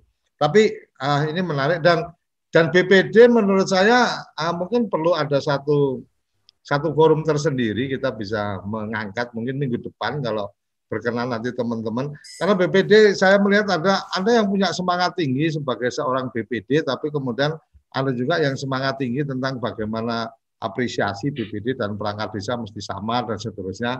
Ada juga yang kemudian ya apa ya lalahora aja kan gitu nah undangan ya datang rapat gitu. Tapi kalau enggak juga enggak terlalu mem, meng, apa, memberikan apresiasi tertentu. Ada juga yang menarik kemarin di tamu kita di Kepoin Desa Mas uh, pagi kami selalu ada jam 8 sampai jam 9 itu di Kepoin Desa itu malah BPD demikian aktif untuk melakukan pemberdayaan masyarakat potensi ekonomi masyarakat dan seterusnya tapi komunikasi ke pemerintahan desa, pemerintah desanya agak nggak nggak respon sehingga ketika berinisiasi untuk bagaimana mengembangkan bumdes dan seterusnya akhirnya kurang bisa berjalan. Ini dinamika yang ada di lapangan dan ini akan sangat menarik. Mbak Ina silakan memberikan tanggapan dari apa uh, Bu Leleng tadi luar biasa catatan-catatan kritisnya. Monggo Mbak Ina. Baik, terima kasih Pak Koco, terima kasih Pak Lugi, sama Pak siapa itu tadi yang dari dinas Kabupaten Buleleng ya Pak? Mohon izin yeah. apa namanya. Mohon izin Pak Dir. Eh, Pak Dir sudah berkenan hadir bergabung di ya nanti nanti harus bicara. Ya nggak boleh enggak kalau sudah gitu dulu beberapa hal yang mungkin bisa saya sampaikan nanti bisa ditambahkan juga dengan Pak Dir uh, terkait dengan pertanyaan Pak Luki ya uh, ada perdes kemudian ada perda Nah, perda ini sudah mengatur. Perdesnya harus gimana? Apakah perdesnya harus tetap mengatur atau e, bagaimana gitu ya maksudnya ya Pak ya. Jadi e, pada prinsipnya memang uh, untuk menyusun suatu peraturan itu tidak boleh bertentangan dengan uh, peraturan yang di atasnya, gitu kan? Uh, ini uh, kasusnya uh, Perda sudah menetapkan suatu peraturan terkait satu hal tadi, misalnya tentang pengelolaan sampah. Apakah desa tidak bisa mengeluarkan? Oh bukan bukan mbak, desa sudah bikin, ya. baru kemudian ada perdanya. Oh iya. Nah, kalau, makanya kalau secara tadi saya sampaikan secara historikalnya agak berbeda karena desa sudah mengatur oh kalau sampah harus kayak gini, tapi tahu-tahu uh, uh, di tingkat kabupaten membuat aturan yang beda dengan yang sudah diterapkan harus bagaimana kira-kira. Berarti kan perdesnya ada lebih dulu sebelum ya, gitu ya Pak ya. ya? Ya. Nah, kalau kasusnya seperti ini kita harus melakukan perubahan dulu terhadap perdesnya harus tetap disesuaikan dengan peraturan yang di atasnya supaya tidak terjadi uh, bertentangan, tidak hmm. bertentangan hmm. dengan peraturan yang di atasnya seperti itu. Nah, uh, apakah bisa? Artinya, Mbak, sorry Mbak, aku potong. Artinya, kalau kemudian seperti itu, berarti kita tidak menghormati hak asal usul dan ini dong. Uh, uh, artinya ketika ketika memang desa sudah menetapkan sebuah aturan, kemudian di tingkat atasnya membuat aturan yang berbeda dengan desa dan harus diikuti oleh desa, artinya ya sama aja undang-undang ya. desa yang katanya menghormati itu tidak berjalan. Ya, itulah fungsi evaluasi terhadap perdesnya itu nanti Pak. Jadi ketika misalnya tentang uh, pungutan terhadap pengelolaan sampah, misalnya ini salah satu contoh saja. Perda sudah mengatur tentang pungutan uh, terhadap pengelolaan sampah. Apakah uh, desa bisa mengatur hal yang sama?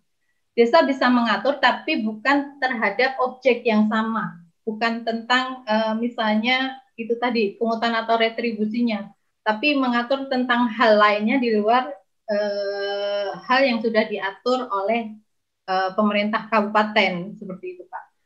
Uh, uh, mungkin mungkin secara yang ini nanti Mas Luki bisa menambahkan yang dimaksudkan seperti apa. Tapi uh, ada satu case nih yang sempat saya ketemu Mama. Desa itu sudah berkreasi, anak-anak mudanya sudah berinisiatif luar biasa, kemudian dia mengembangkan uh, satu areal itu menjadi areal wisata gitu kan.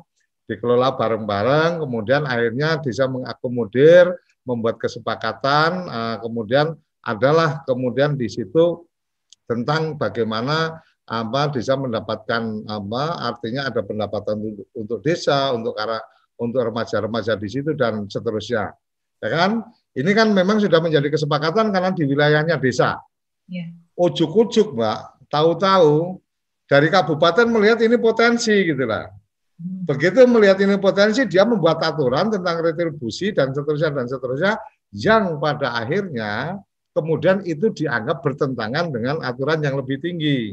Nah ini ini mestinya harus kayak apa? Kalau saya melihatnya dari sisi dari sisi luar ya orang-orang uh, dari sisi luar dan mencoba pernah mengikuti bagaimana berproses undang-undang desa tentang bagaimana menghormati apa uh, artinya uh, menghormati kewilayahan desa asal usul dan seterusnya.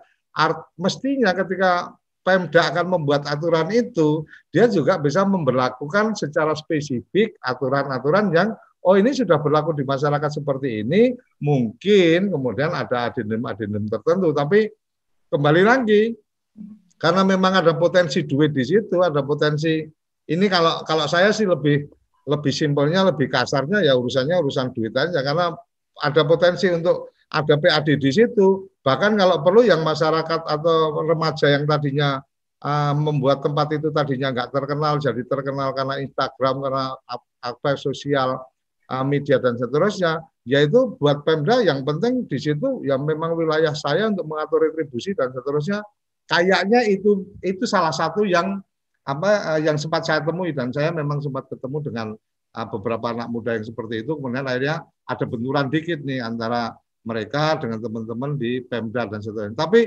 mungkin karena ya, tadi yang menanyakan Mas Luki, Mas Luki coba dikasih gambaran yang dimaksudkan yang kayak apa Mas Luki? Ya, saya kira gambarannya sudah seperti yang disampaikan Mas Koco gambarannya. Ini menyangkut uh, misalnya kalau menyangkut distribusi masalah uang gitu aturannya. Jadi mungkin seperti itu Mas Koco. Oke. Okay. nah, jadi gambarannya kayak gitu Mbak Mbak Indah. Ini yang yang memang kadang-kadang apa ya?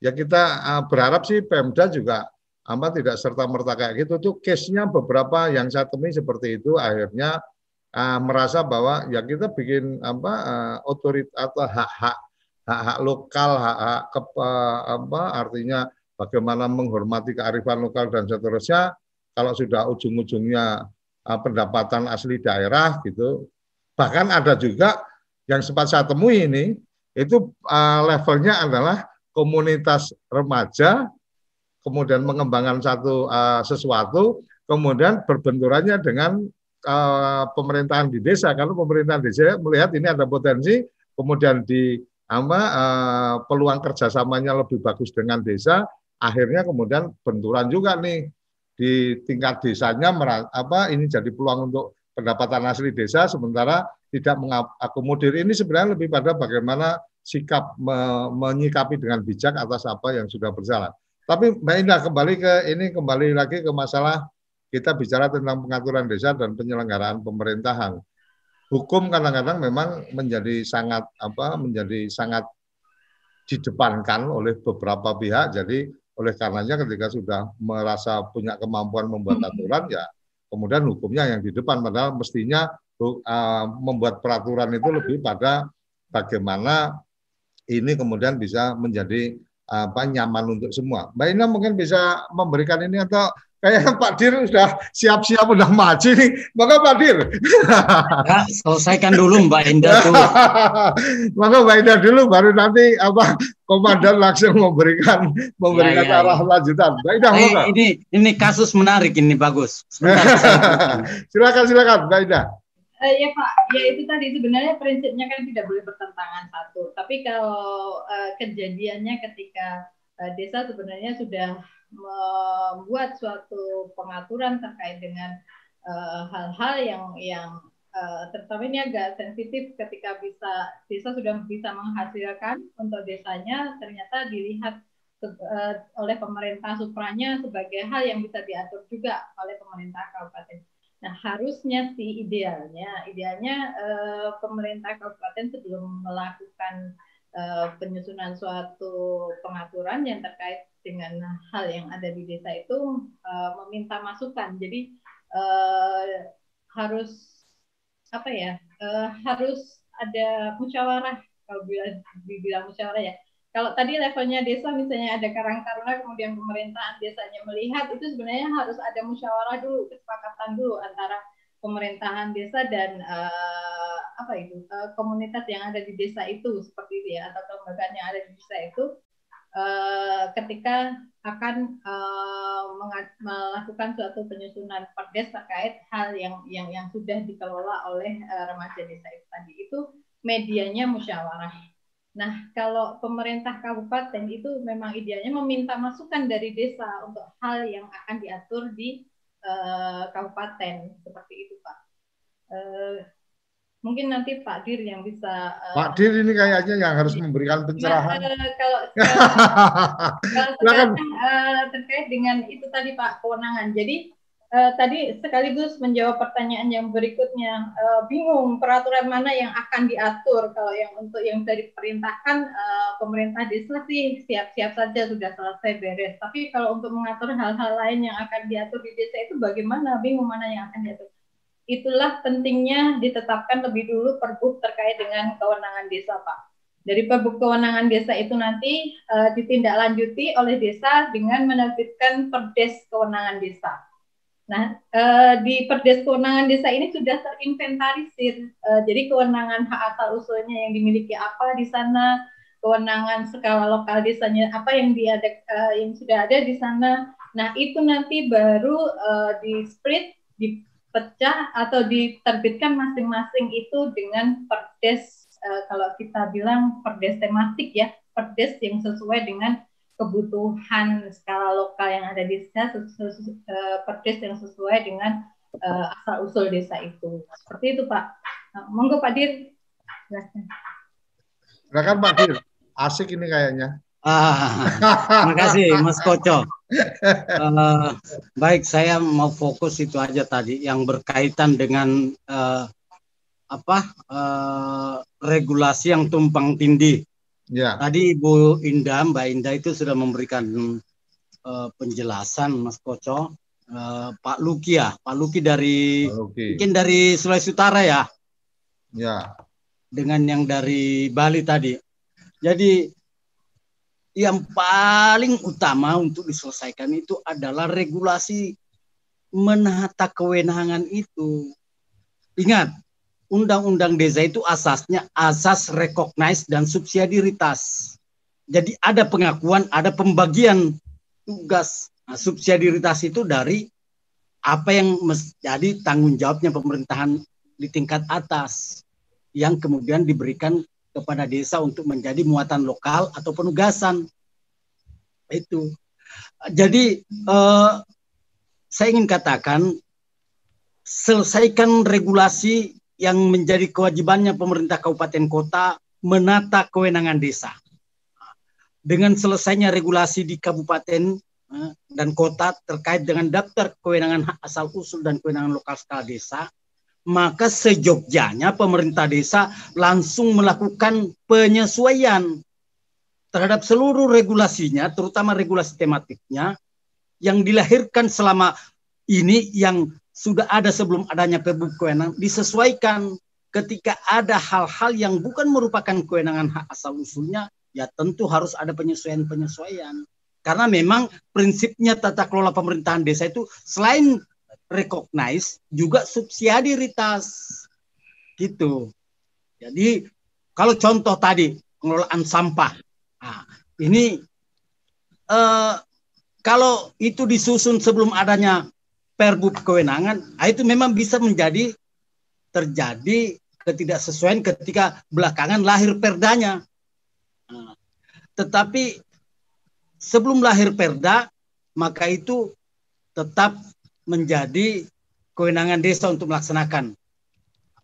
Ketika lahir perda, lakukanlah klarifikasi. Dan itulah menyebabkan saya dari sejak awal mengatakan tidak akan bisa terwujud tata kelola desa dengan baik kalau kalau batas wilayah desa belum clear dan pengaturan tentang kewenangan terutama kewenangan hak asal usul dan kewenangan lokal skala desa yang menjadi tugas tanggung jawabnya kabupaten tidak diselesaikan. Karena itu yang menjadi bonggolnya pemerintah desa di dalam melahirkan regulasi-regulasi tematik. Itu. Itu itu satu.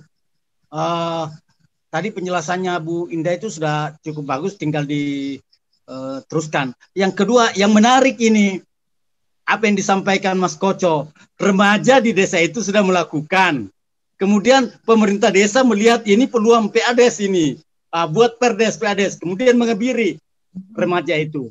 Uh, ini yang harus kita berikan pemahaman kepada pemerintah desa bahwa menyelenggarakan pemerintahan desa itu bukan untuk meningkatkan PADES tapi untuk mensejahterakan masyarakat.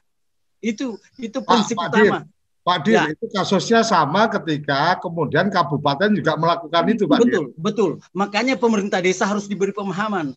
Pemerintah desa itu bukan diwujudkan hadir di dalam tata kelola pemerintahan desa semata-mata meningkatkan PADES, tapi prinsip utamanya adalah dalam rangka mensejahterakan masyarakat. Jadi kalau masyarakat itu mampu melaksanakan dirinya sendiri, pemerintah desa itu ya cukup memfasilitasinya. Yang penting terjadi akuntabilitas di dalam pemanfaatan segala potensi yang ada. Jangan dimanfaatkan sewenang-wenang oleh sekelompok masyarakat saja. Tapi seberapa besar manfaatnya dilakukan kepada seluruh komponen masyarakat desa itu dirasakan semuanya. Nah, itu. Hmm. Jadi jangan ada anggapan bentuk BUMDes untuk sebesar-besarnya meningkatkan pendapatan asli desa yang kemudian justru mengebiri usaha-usaha yang ada di desa itu salah itu. Bukan okay, begitu. Oke, oke, oke. Pak justru Dir, pemerintah menarik, desa lahir Pak, Pak Dir, itu ya. Ini menarik bahwa yang terkait tadi ada perdes, kemudian ada perda yang lahir tetapi apa uh, uh, berbeda dengan yang sudah ditetapkan. Ini ternyata yang dimaksudkan si Mas Iwan ini salah satunya adalah ketika sudah ada keputusan di desa bahwa untuk ke penghasilan perangkat desa umpamanya uh, disepakati dalam uh, satu angka tertentu mungkin ini. Kemudian tahu-tahu uh, keluar peraturan dari kabupaten yang penetapannya kemudian uh, tidak boleh lebih dari atau bagaimana itu kemudian bertentangan artinya harus di peraturan apa di uh, di desa itu kemudian harus menyesuaikan atau atau bagaimana kalau sudah menjadi sebuah keputusan? Artinya kan kalau kalau mestinya kalau yang kayak gini eh, saya memahaminya adalah uh, tidak berlaku surut kan berarti itu tetap harus berjalan kalau akan ada penetapan berikutnya baru menyesuaikan atau gimana Pak? Nah, itu kalau contohnya itu tadi ini kan kita harus sangat ya namanya saja perdes-perdes atau regulasi tematik ya tentu pemberlakuannya juga harus sesuai dengan tema-temanya. Hmm. Kalau mengambil contoh pendapatan perangkat atau penghasilan perangkat, itu dipastikan kalau penghasilan perangkat itu yang sifatnya siltap yang bersumber dari APBD, hmm. itu adalah kewajibannya daerah untuk okay. mengatur. Nah, hmm. Tetapi kalau penghasilannya perangkat yang bersumber dari yang lainnya, bisa. Karena pendapatan asli desa banyak, silahkan kalau pendapatan asli desanya. Artinya ada hak desa tetap untuk kemudian Iya ada. Itu tadi yang dikatakan Mbak Indah harus lakukan penyesuaian-penyesuaian karena dalam skala lokal desa ada memang haknya desa subsidiaritas dan rekognisi itu harus berjalan paralel. Tapi Pak Dir, uh, ya. ini mungkin mungkin berbeda dengan uh, artinya tidak dalam case yang sekarang. Yang ya. sekarang ya. saya tidak terlalu mengikuti, tapi dalam case yang dulu pernah saya apa saya ikuti sebelum adanya undang-undang desa, itu kan PP 72 aja mengamanatkan ada sekian banyak kewenangan yang bisa dilimpahkan ke desa, tapi kan kabupaten ternyata juga tidak pernah melimpahkan ke desa juga gitu. Nah, untuk yang case yang hari ini dengan undang-undang desa kemudian ada bagian-bagian yang itu adalah apa bisa menjadi kewenangan lokal desa uh, yang disampaikan Pak Dir saya menangkapnya adalah teman-teman di kabupaten juga tidak mensegerakan membuat itu jadi uh, yang di desa juga jadi uh, gamang juga untuk melakukan itu apa masih seperti itu atau bagaimana Pak Dir? Uh, yang prinsip dulu harus diketahui kita semua ya paradigma Undang-Undang Nomor 6 saat ini tentang desa berkaitan dengan kewenangan desa, terutama kewenangan hak asal usul dan kewenangan lokal itu tidak ada istilah pelimpahan atau penugasan. Makanya perbubnya perbub daftar kewenangan. Daftar kewenangan itu disusun atas proses inventarisasi yang dilakukan oleh pemerintah kabupaten bers dalam hal ini seluruh OPD yang melaksanakan tugas fungsi urusan-urusan yang ada di daerah di, di, di, dikoordinasikan dengan pemerintah desa. Itu karena prinsipnya artinya, kewenangan eh, kewenangan yang ada saat ini bukan pelimpahan.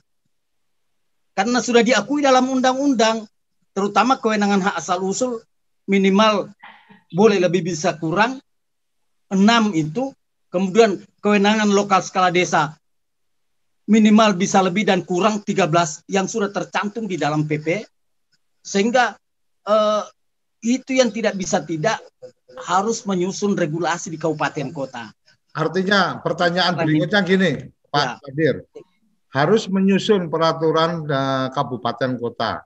Ya. Pertanyaannya ketika kemudian Undang-Undang Desa dari 2014 sampai hari ini berarti sudah berlaku enam tahun dari 500 sekian kabupaten kota itu uh, ada ada data inventarisasi dari apa Kementerian Dalam Negeri berapa banyak yang sudah membuat peraturan itu Pak? Oke, okay. uh, eh, begini, kebetulan tugas tanggung jawab kami juga mengenai kewenangan itu. Ya. Dari 400 ya 436 kabupaten kota yang punya desa, ya, hmm. baru 229 ada kurang lebih 100 292 apa 229 uh, wallahu alam masih ada 192 190-an jumlah kabupaten kota yang belum melahirkan perbub dan itu sudah kami surati secara prinsip untuk segera diselesaikan itu. Artinya, Kemudian dari 70, artinya perjalanan enam tahun ini undang-undang ya. desa lahir, kemudian masih hampir uh, baru sekitar separuh lebih sedikit yang membuat peraturan apa uh, kabupatennya. Betul. Cukup cukup memprihatinkan untuk kepedulian apa teman-teman kabupaten terhadap uh, desa mungkin ya Pak Dir sangat memprihatinkan. saya selalu katakan, saya selalu katakan, jangan harap bisa terwujud. Ya. Semangat Undang-Undang Nomor 6 menjadikan desa itu kuat, maju, mandiri dan sejahtera. Kalau kewajiban pemerintah kabupaten kota dalam melakukan pembinaan antara lain ya. melahirkan regulasi-regulasi yang akan dipedomani oleh desa tidak dilakukan oleh kabupaten kota.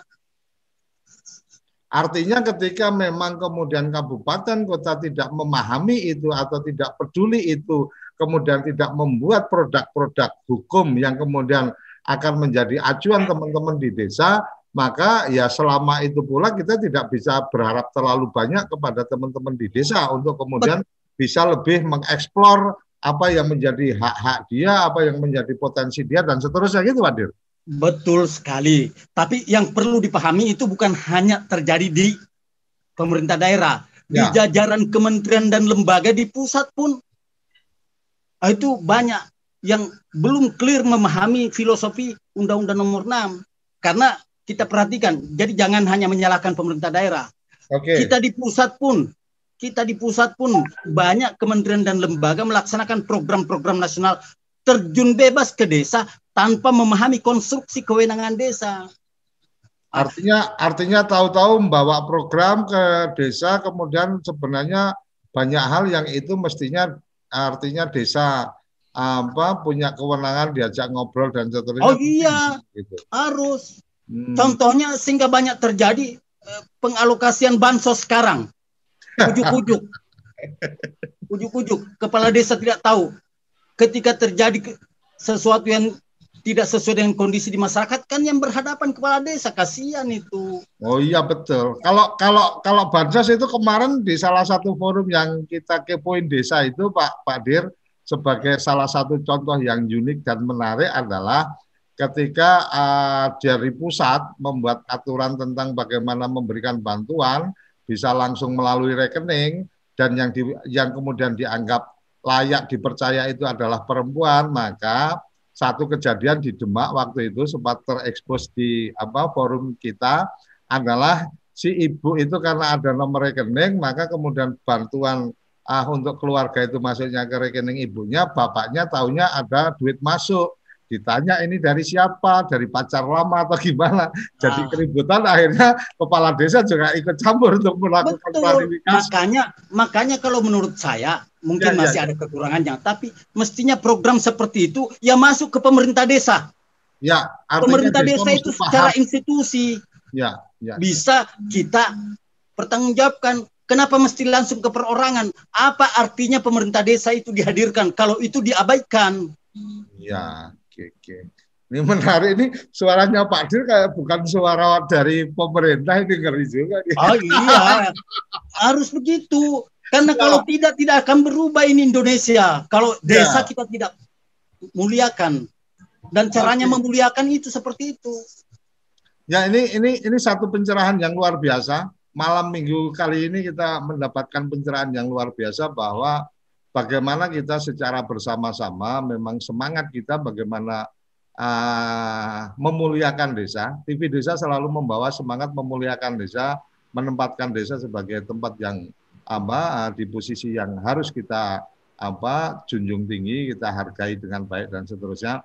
Pada akhirnya memang ada bagian-bagian yang kalau kita bicara secara aturan dan seterusnya memang oh mungkin banyak kekurangan dan seterusnya atau mungkin ada beberapa bagian yang perlu kita cermati. Tapi kembali lagi ke topik kita kali ini tentang bagaimana peraturan desa. Terima kasih Pak Dir memberikan pencerahannya luar biasa. Ini ada uh, pertanyaan atau uh, saya bacakan yang dari chatting. Kasih ke Mbak Indah lah. Ya. terima kasih Pak Dir. Uh, ya, ini luar biasa. Saya tetap pantau nih Ya, ya. Kemudian dari Pak uh, uh, Desa dengan segala kekurangannya berupaya agar dapat membuat peraturan desa agar dapat menjadi payung hukum, menjadi acuan berjalan. Ber... Akan tetapi kabupaten terkesan kurang serius.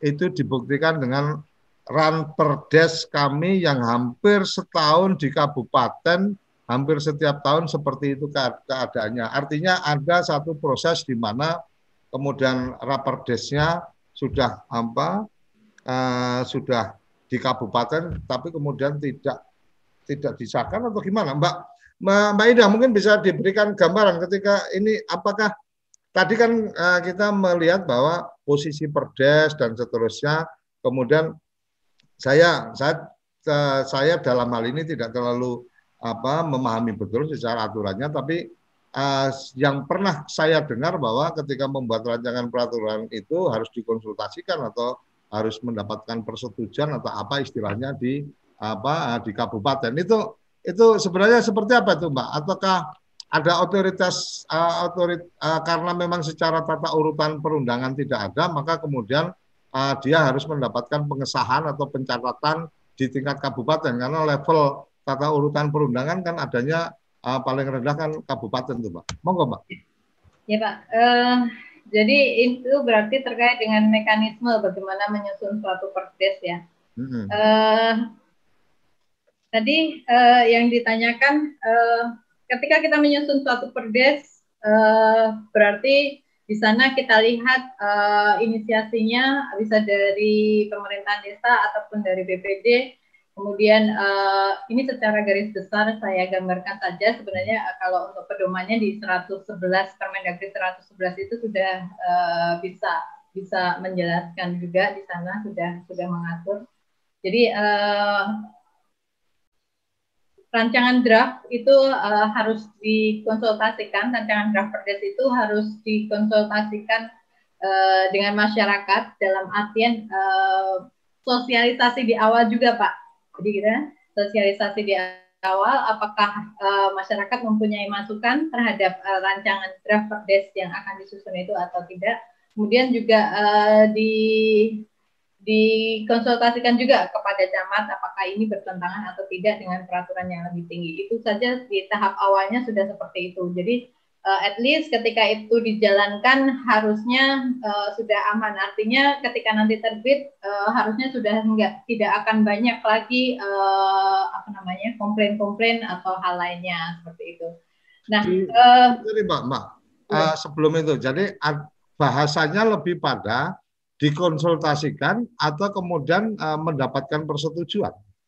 Uh, ini ini uh, masalah penyusunan beda lagi tuh Pak kalau nanti sudah pada saat uh, pem, setelah penyusunan draft kita ada pembahasan pembahasan draft uh, perdes ini dihadiri pemerintah desa dan BPD juga.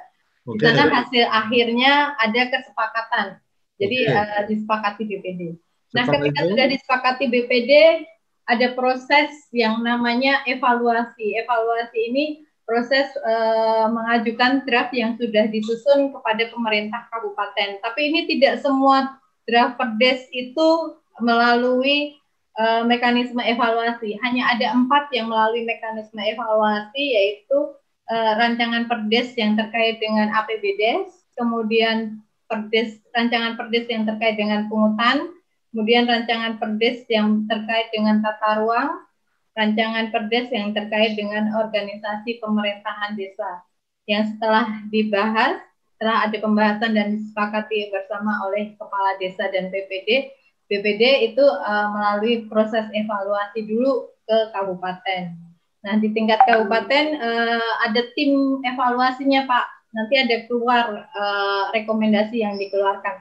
Kalau ada evaluasi berarti ada hal yang harus diperbaiki hal yang harus diperbaiki ini dikembalikan lagi draftnya ke pemerintah desa. Ada nggak secara aturan bahwa taruh kata nih kita hmm. sudah mengajukan bicara raperdes tentang APBDes kan kemudian harus mendapatkan evaluasi ya mbak ya. Ya. Ketika kemudian mengajukan mendapatkan evaluasi ada nggak ketentuan bahwa ketika selesai diajukan dalam batas waktu tertentu tidak ada apa tidak ada respon atau tidak ada catatan evaluasi maka itu dianggap uh, sudah apa mendapatkan apa uh, mendapatkan uh, apa uh, evaluasi bahwa tidak perlu ada perubahan karena kalau mama tidak ada batas waktu seperti itu kan akhirnya kemudian juga merasa merasa digantung kan ibarat kata ya. berkirim surat cinta nggak ada jawabannya kan nggak asik digantung. Ya. Jadi ada di ini Pak sudah diatur di Permendagri di pasal 14 sampai 18 itu terkait dengan evaluasi. Di sana eh, dalam waktu maksimal tiga hari sejak ada kesepakatan antara Kades hmm. dengan BPD terhadap rancangan Perdes itu eh, di apa namanya eh, mekanisme diajukan ke kabupaten. Di sana hmm. kan eh, tiga hari ya, tiga hari setelah diputuskan diajukan.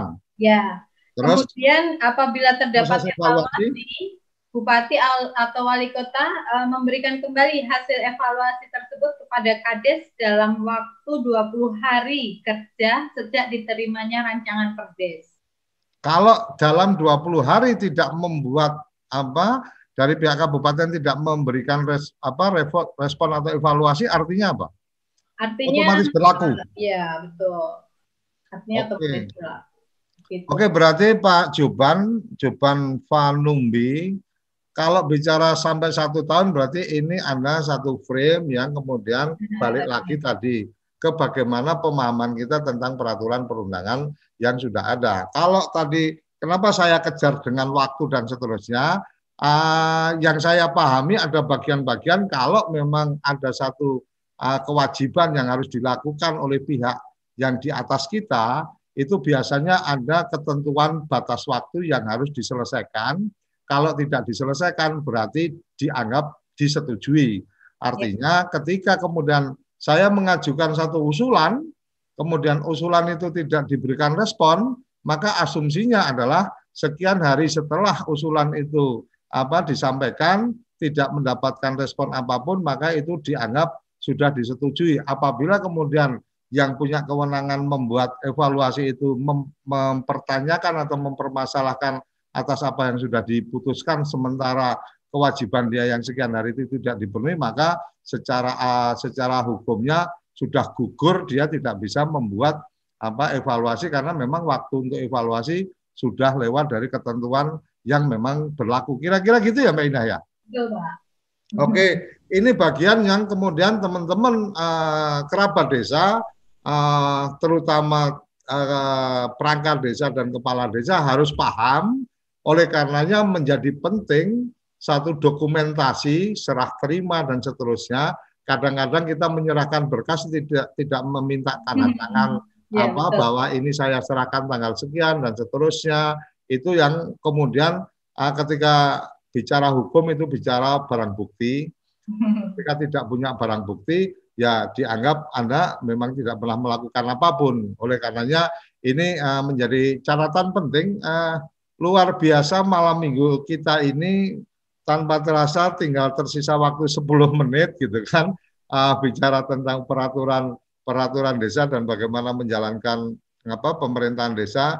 Uh, ada satu dari Lamongan. Harapan kami Dirjen Bina Pemdes Kemendagri lebih intens mengawal implementasi peraturan perundangan dari pusat sampai ke kabupaten dan desa, mengefektifkan online data profil dan evaluasi perkembangan desa kelurahan sebagai salah satu kontrol implementasi peraturan. Oke, ini masukan yang luar biasa dan saya yakin pasti akan didengar dengan baik, menjadi catatan yang baik karena memang tanpa disadari malam mingguan ini Pak Din juga apa selalu memantau kayaknya ini memang jadi tempat untuk belanja apa belanja tantangan lah. Saya tidak bicara problem tapi belanja tantangan. Berarti uh, banyak tantangan-tantangan yang kemudian terungkap di malam mingguan ini akan menjadi apa uh, pemacu semangat teman-teman di uh, pasar minggu untuk kemudian memberikan apa catatan-catatan atau memberikan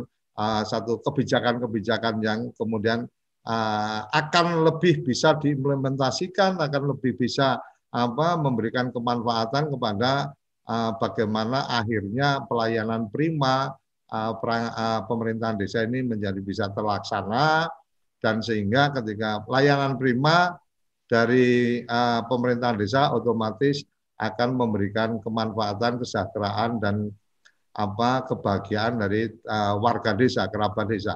Mbak Indah, waktu kita tinggal 8 menit lagi uh, saya melihat yang bergabung wajah-wajahnya masih ada yang pengen disampaikan gitu kan. Dari Bu Leleng, Mas Luki kayaknya juga masih ada yang pengen disampaikan. Tapi uh, saya yakin uh, di waktu-waktu uh, berikutnya kita akan bisa mendiskusikan intens beberapa topik-topik yang uh, menarik. Sebelum apa closing dari Mbak Indah saya akan cek lagi di uh, YouTube kita. Ada tambahan-tambahan komentar uh, saya coba perlu sistem pelaporan. Oke saya dari atas tadi. Banyak kepala desa uh, yes boy mau. Sementara banyak kepala desa terbentur SDM yang minim. Oke itu bagian dari bagaimana ayo kita meningkatkan uh, kapasitas secara bersama-sama. Seharusnya karena uh, Mas Abid memberikan komentar karena perda sudah berlaku maka perda kalah uh, secara aturan hukum memang nggak bisa seperti itu. Nadia Zafita seksi bina. Oke okay, oh, menyimak. Terima kasih menyimak. Meskipun perdes duluan oke. Okay. uh, ini saling memberikan respon. Terima kasih mendirikan bumdes dalam prakteknya. Perlu ada harmonisasi antar peraturan menteri. Ini kayaknya tantangan menarik juga. Uh, kalau mungkin saya akan mempertemukan apa uh, pembuat permen ini jadi hmm. manis-manis ini kan permen Kabupaten Bogor apa uh, hadir oke okay, siap asas rekognisi subsidiaritas dalam prakteknya banyak terdistorsi oleh penetapan skala prioritas. Wah ini kayaknya saya harus uh, bisa mendiskusikan lebih lanjut. Dinsos uh, hadir, terima kasih Dinsos Wonosobo, Perbuk tentang kewenangan desa sebelum diundangkan harus dibahas bersama Mendagri. Oke, uh, komentarnya jangankan perbuk kewenangan desa tiap tahun saja perangkat desa selalu terlambat gajian. Waduh, ini lain lagi cerita. Uh, regulasi tentang kewenangan desa ada versi dua versi. Uh, ini bagian yang tidak harus kita pertentangkan. Mari nanti kita cari uh, jalan keluarnya. Mengatur kewenangan adalah Kemendagri. Oh ya betul. Uh, kemudian uh, ini obrolannya panjang. Kalau saya baca nanti Mbak Indah nggak akan dapat kesempatan untuk apa memberikan closing statement, tetapi yang jelas uh, Permen 111 sedang dalam proses untuk ada evaluasi. Dan mungkin kalau sudah lahir yang apa lahir dengan uh, apa perubahannya dengan permen baru insya Allah TV Desa akan dipilih oleh Kementerian Dalam Negeri Pasar Minggu untuk menjadi tempat yang pertama melakukan sosialisasi. Kalau perlu kita siapkan waktu sampai 2-3 jam mau berapa ya. lama boleh boleh boleh supaya teman-teman bisa puas memberi mendapatkan pencerahan bagian mana yang dilakukan evaluasi kemudian uh, bagian mana yang kemudian apa uh, itu menjadi apa uh, perubahan yang sangat mendasar yang kemudian menjadikan kekuatan untuk teman-teman kepala desa perangkat desa apa lebih bisa bergerak. Mbak Ina closing statement nanti mungkin Pak Ferry kalau uh, berkenan memberikan tambahan closing statement juga boleh masih ada cukup waktu lima menit. Silakan Mbak Ina. Ya. Uh, terima kasih Pak Koco. Mohon izin Pak Dir. Uh, ya. Sebelum closing, uh, sekedar informasi saja bahwa uh, revisinya uh, revisi untuk Permendagri 111 2014 uh, sedang dalam proses tahap finalisasi ya. Insya Allah ini hanya, tidak hanya produk hukum desa saja yang akan kita masukkan di dalamnya, jadi terkait juga tentang tata naskah dinas di lingkungan pemerintahan desa karena selama ini belum ada pengaturannya, jadi oh. uh, nanti uh, menjadi satu di sana terkait dengan uh, segala sesuatu uh, tentang uh, penulisan dan lain-lainnya seperti itu. Okay. Uh, sedikit yang akan uh, kita jadikan dalam closing statement ini seperti arahan dari pimpinan bahwa dengan adanya paradigma undang-undang tentang desa pada saat ini untuk penyelenggaraan pemerintahan desa harus didasarkan atas uh, regulasi yang disusun oleh pemerintahan desa. Sehingga dengan demikian uh, sudah saatnya pemerintahan desa saat ini harus memiliki kemampuan untuk menyusun uh, regulasi di desa guna mengikuti tuntutan perkembangan uh, yang ada di desa. Sehingga uh, jangan sampai hanya terjebak untuk menyusun suatu regulasi yang sifatnya periodik saja, tetapi harus melahirkan juga regulasi yang sifatnya tematik yang uh, masa berlakunya long time gitu. Jadi tidak setiap tahun kita perbarui, tapi menyesuaikan dengan dinamika yang ada di masyarakat. Kemudian uh, prioritas yang harus diselesaikan untuk regulasi adalah yang pertama peraturan desa tentang kewenangan hak dan asal, hak asal usul dan kewenangan lokal berskala desa itu harus segera diselesaikan apabila uh, perbuknya belum ada teman-teman di desa bisa mendorong teman-teman di kabupaten untuk segera menyusun juga karena hal-hal yang diinventarisir di perbuk kewenangan itu adalah masukan juga dari pemerintahan desa.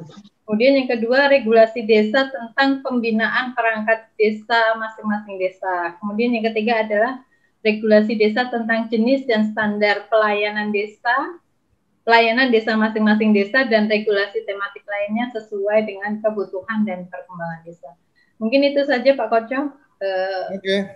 Matur nuwun. Mungkin saya titip pesan ke Mbak Indah kalau nanti sudah keluar dari oven proses finalisasi jangan lupa TV Desa siap untuk menjadi penyaji pertama kepada kerabat desa seluruh Indonesia untuk mari kita cicip bersama peraturan apa uh, uh, uh, peraturan yang nanti akan di akan diterbitkan yang baru. Allah, Pak ya. Dir, monggo Pak Dir, saya Oke. juga tunggu arahan ini.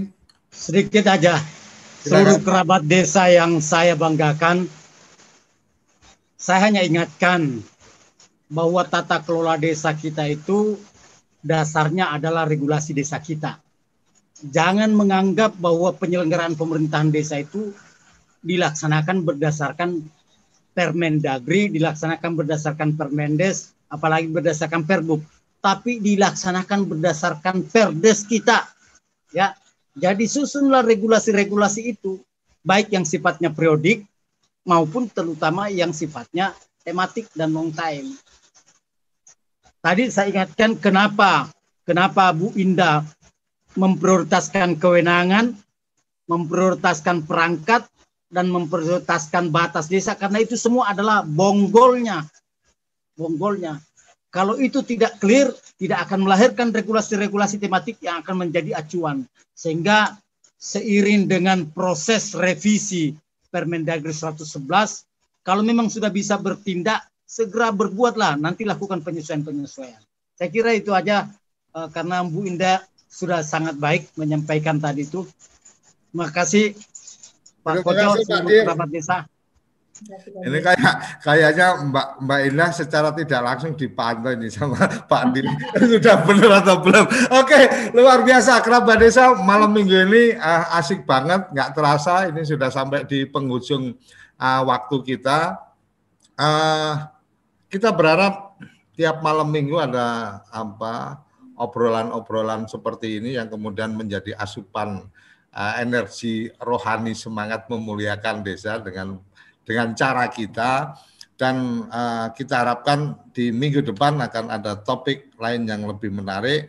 Mohon maaf kepada tem, uh, kerabat desa yang mungkin sudah memberikan komentar belum sempat kita bacakan atau sudah memberikan pertanyaan belum sempat direspon, tetapi masih akan ada ruang malam mingguan kita uh, setiap minggunya bersama teman-teman dari Kementerian Dalam Negeri. Sampai jumpa di malam Minggu Desa bersama Kementerian Dalam Negeri episode berikutnya. Terima kasih, salam bahagia kerabat desa Indonesia.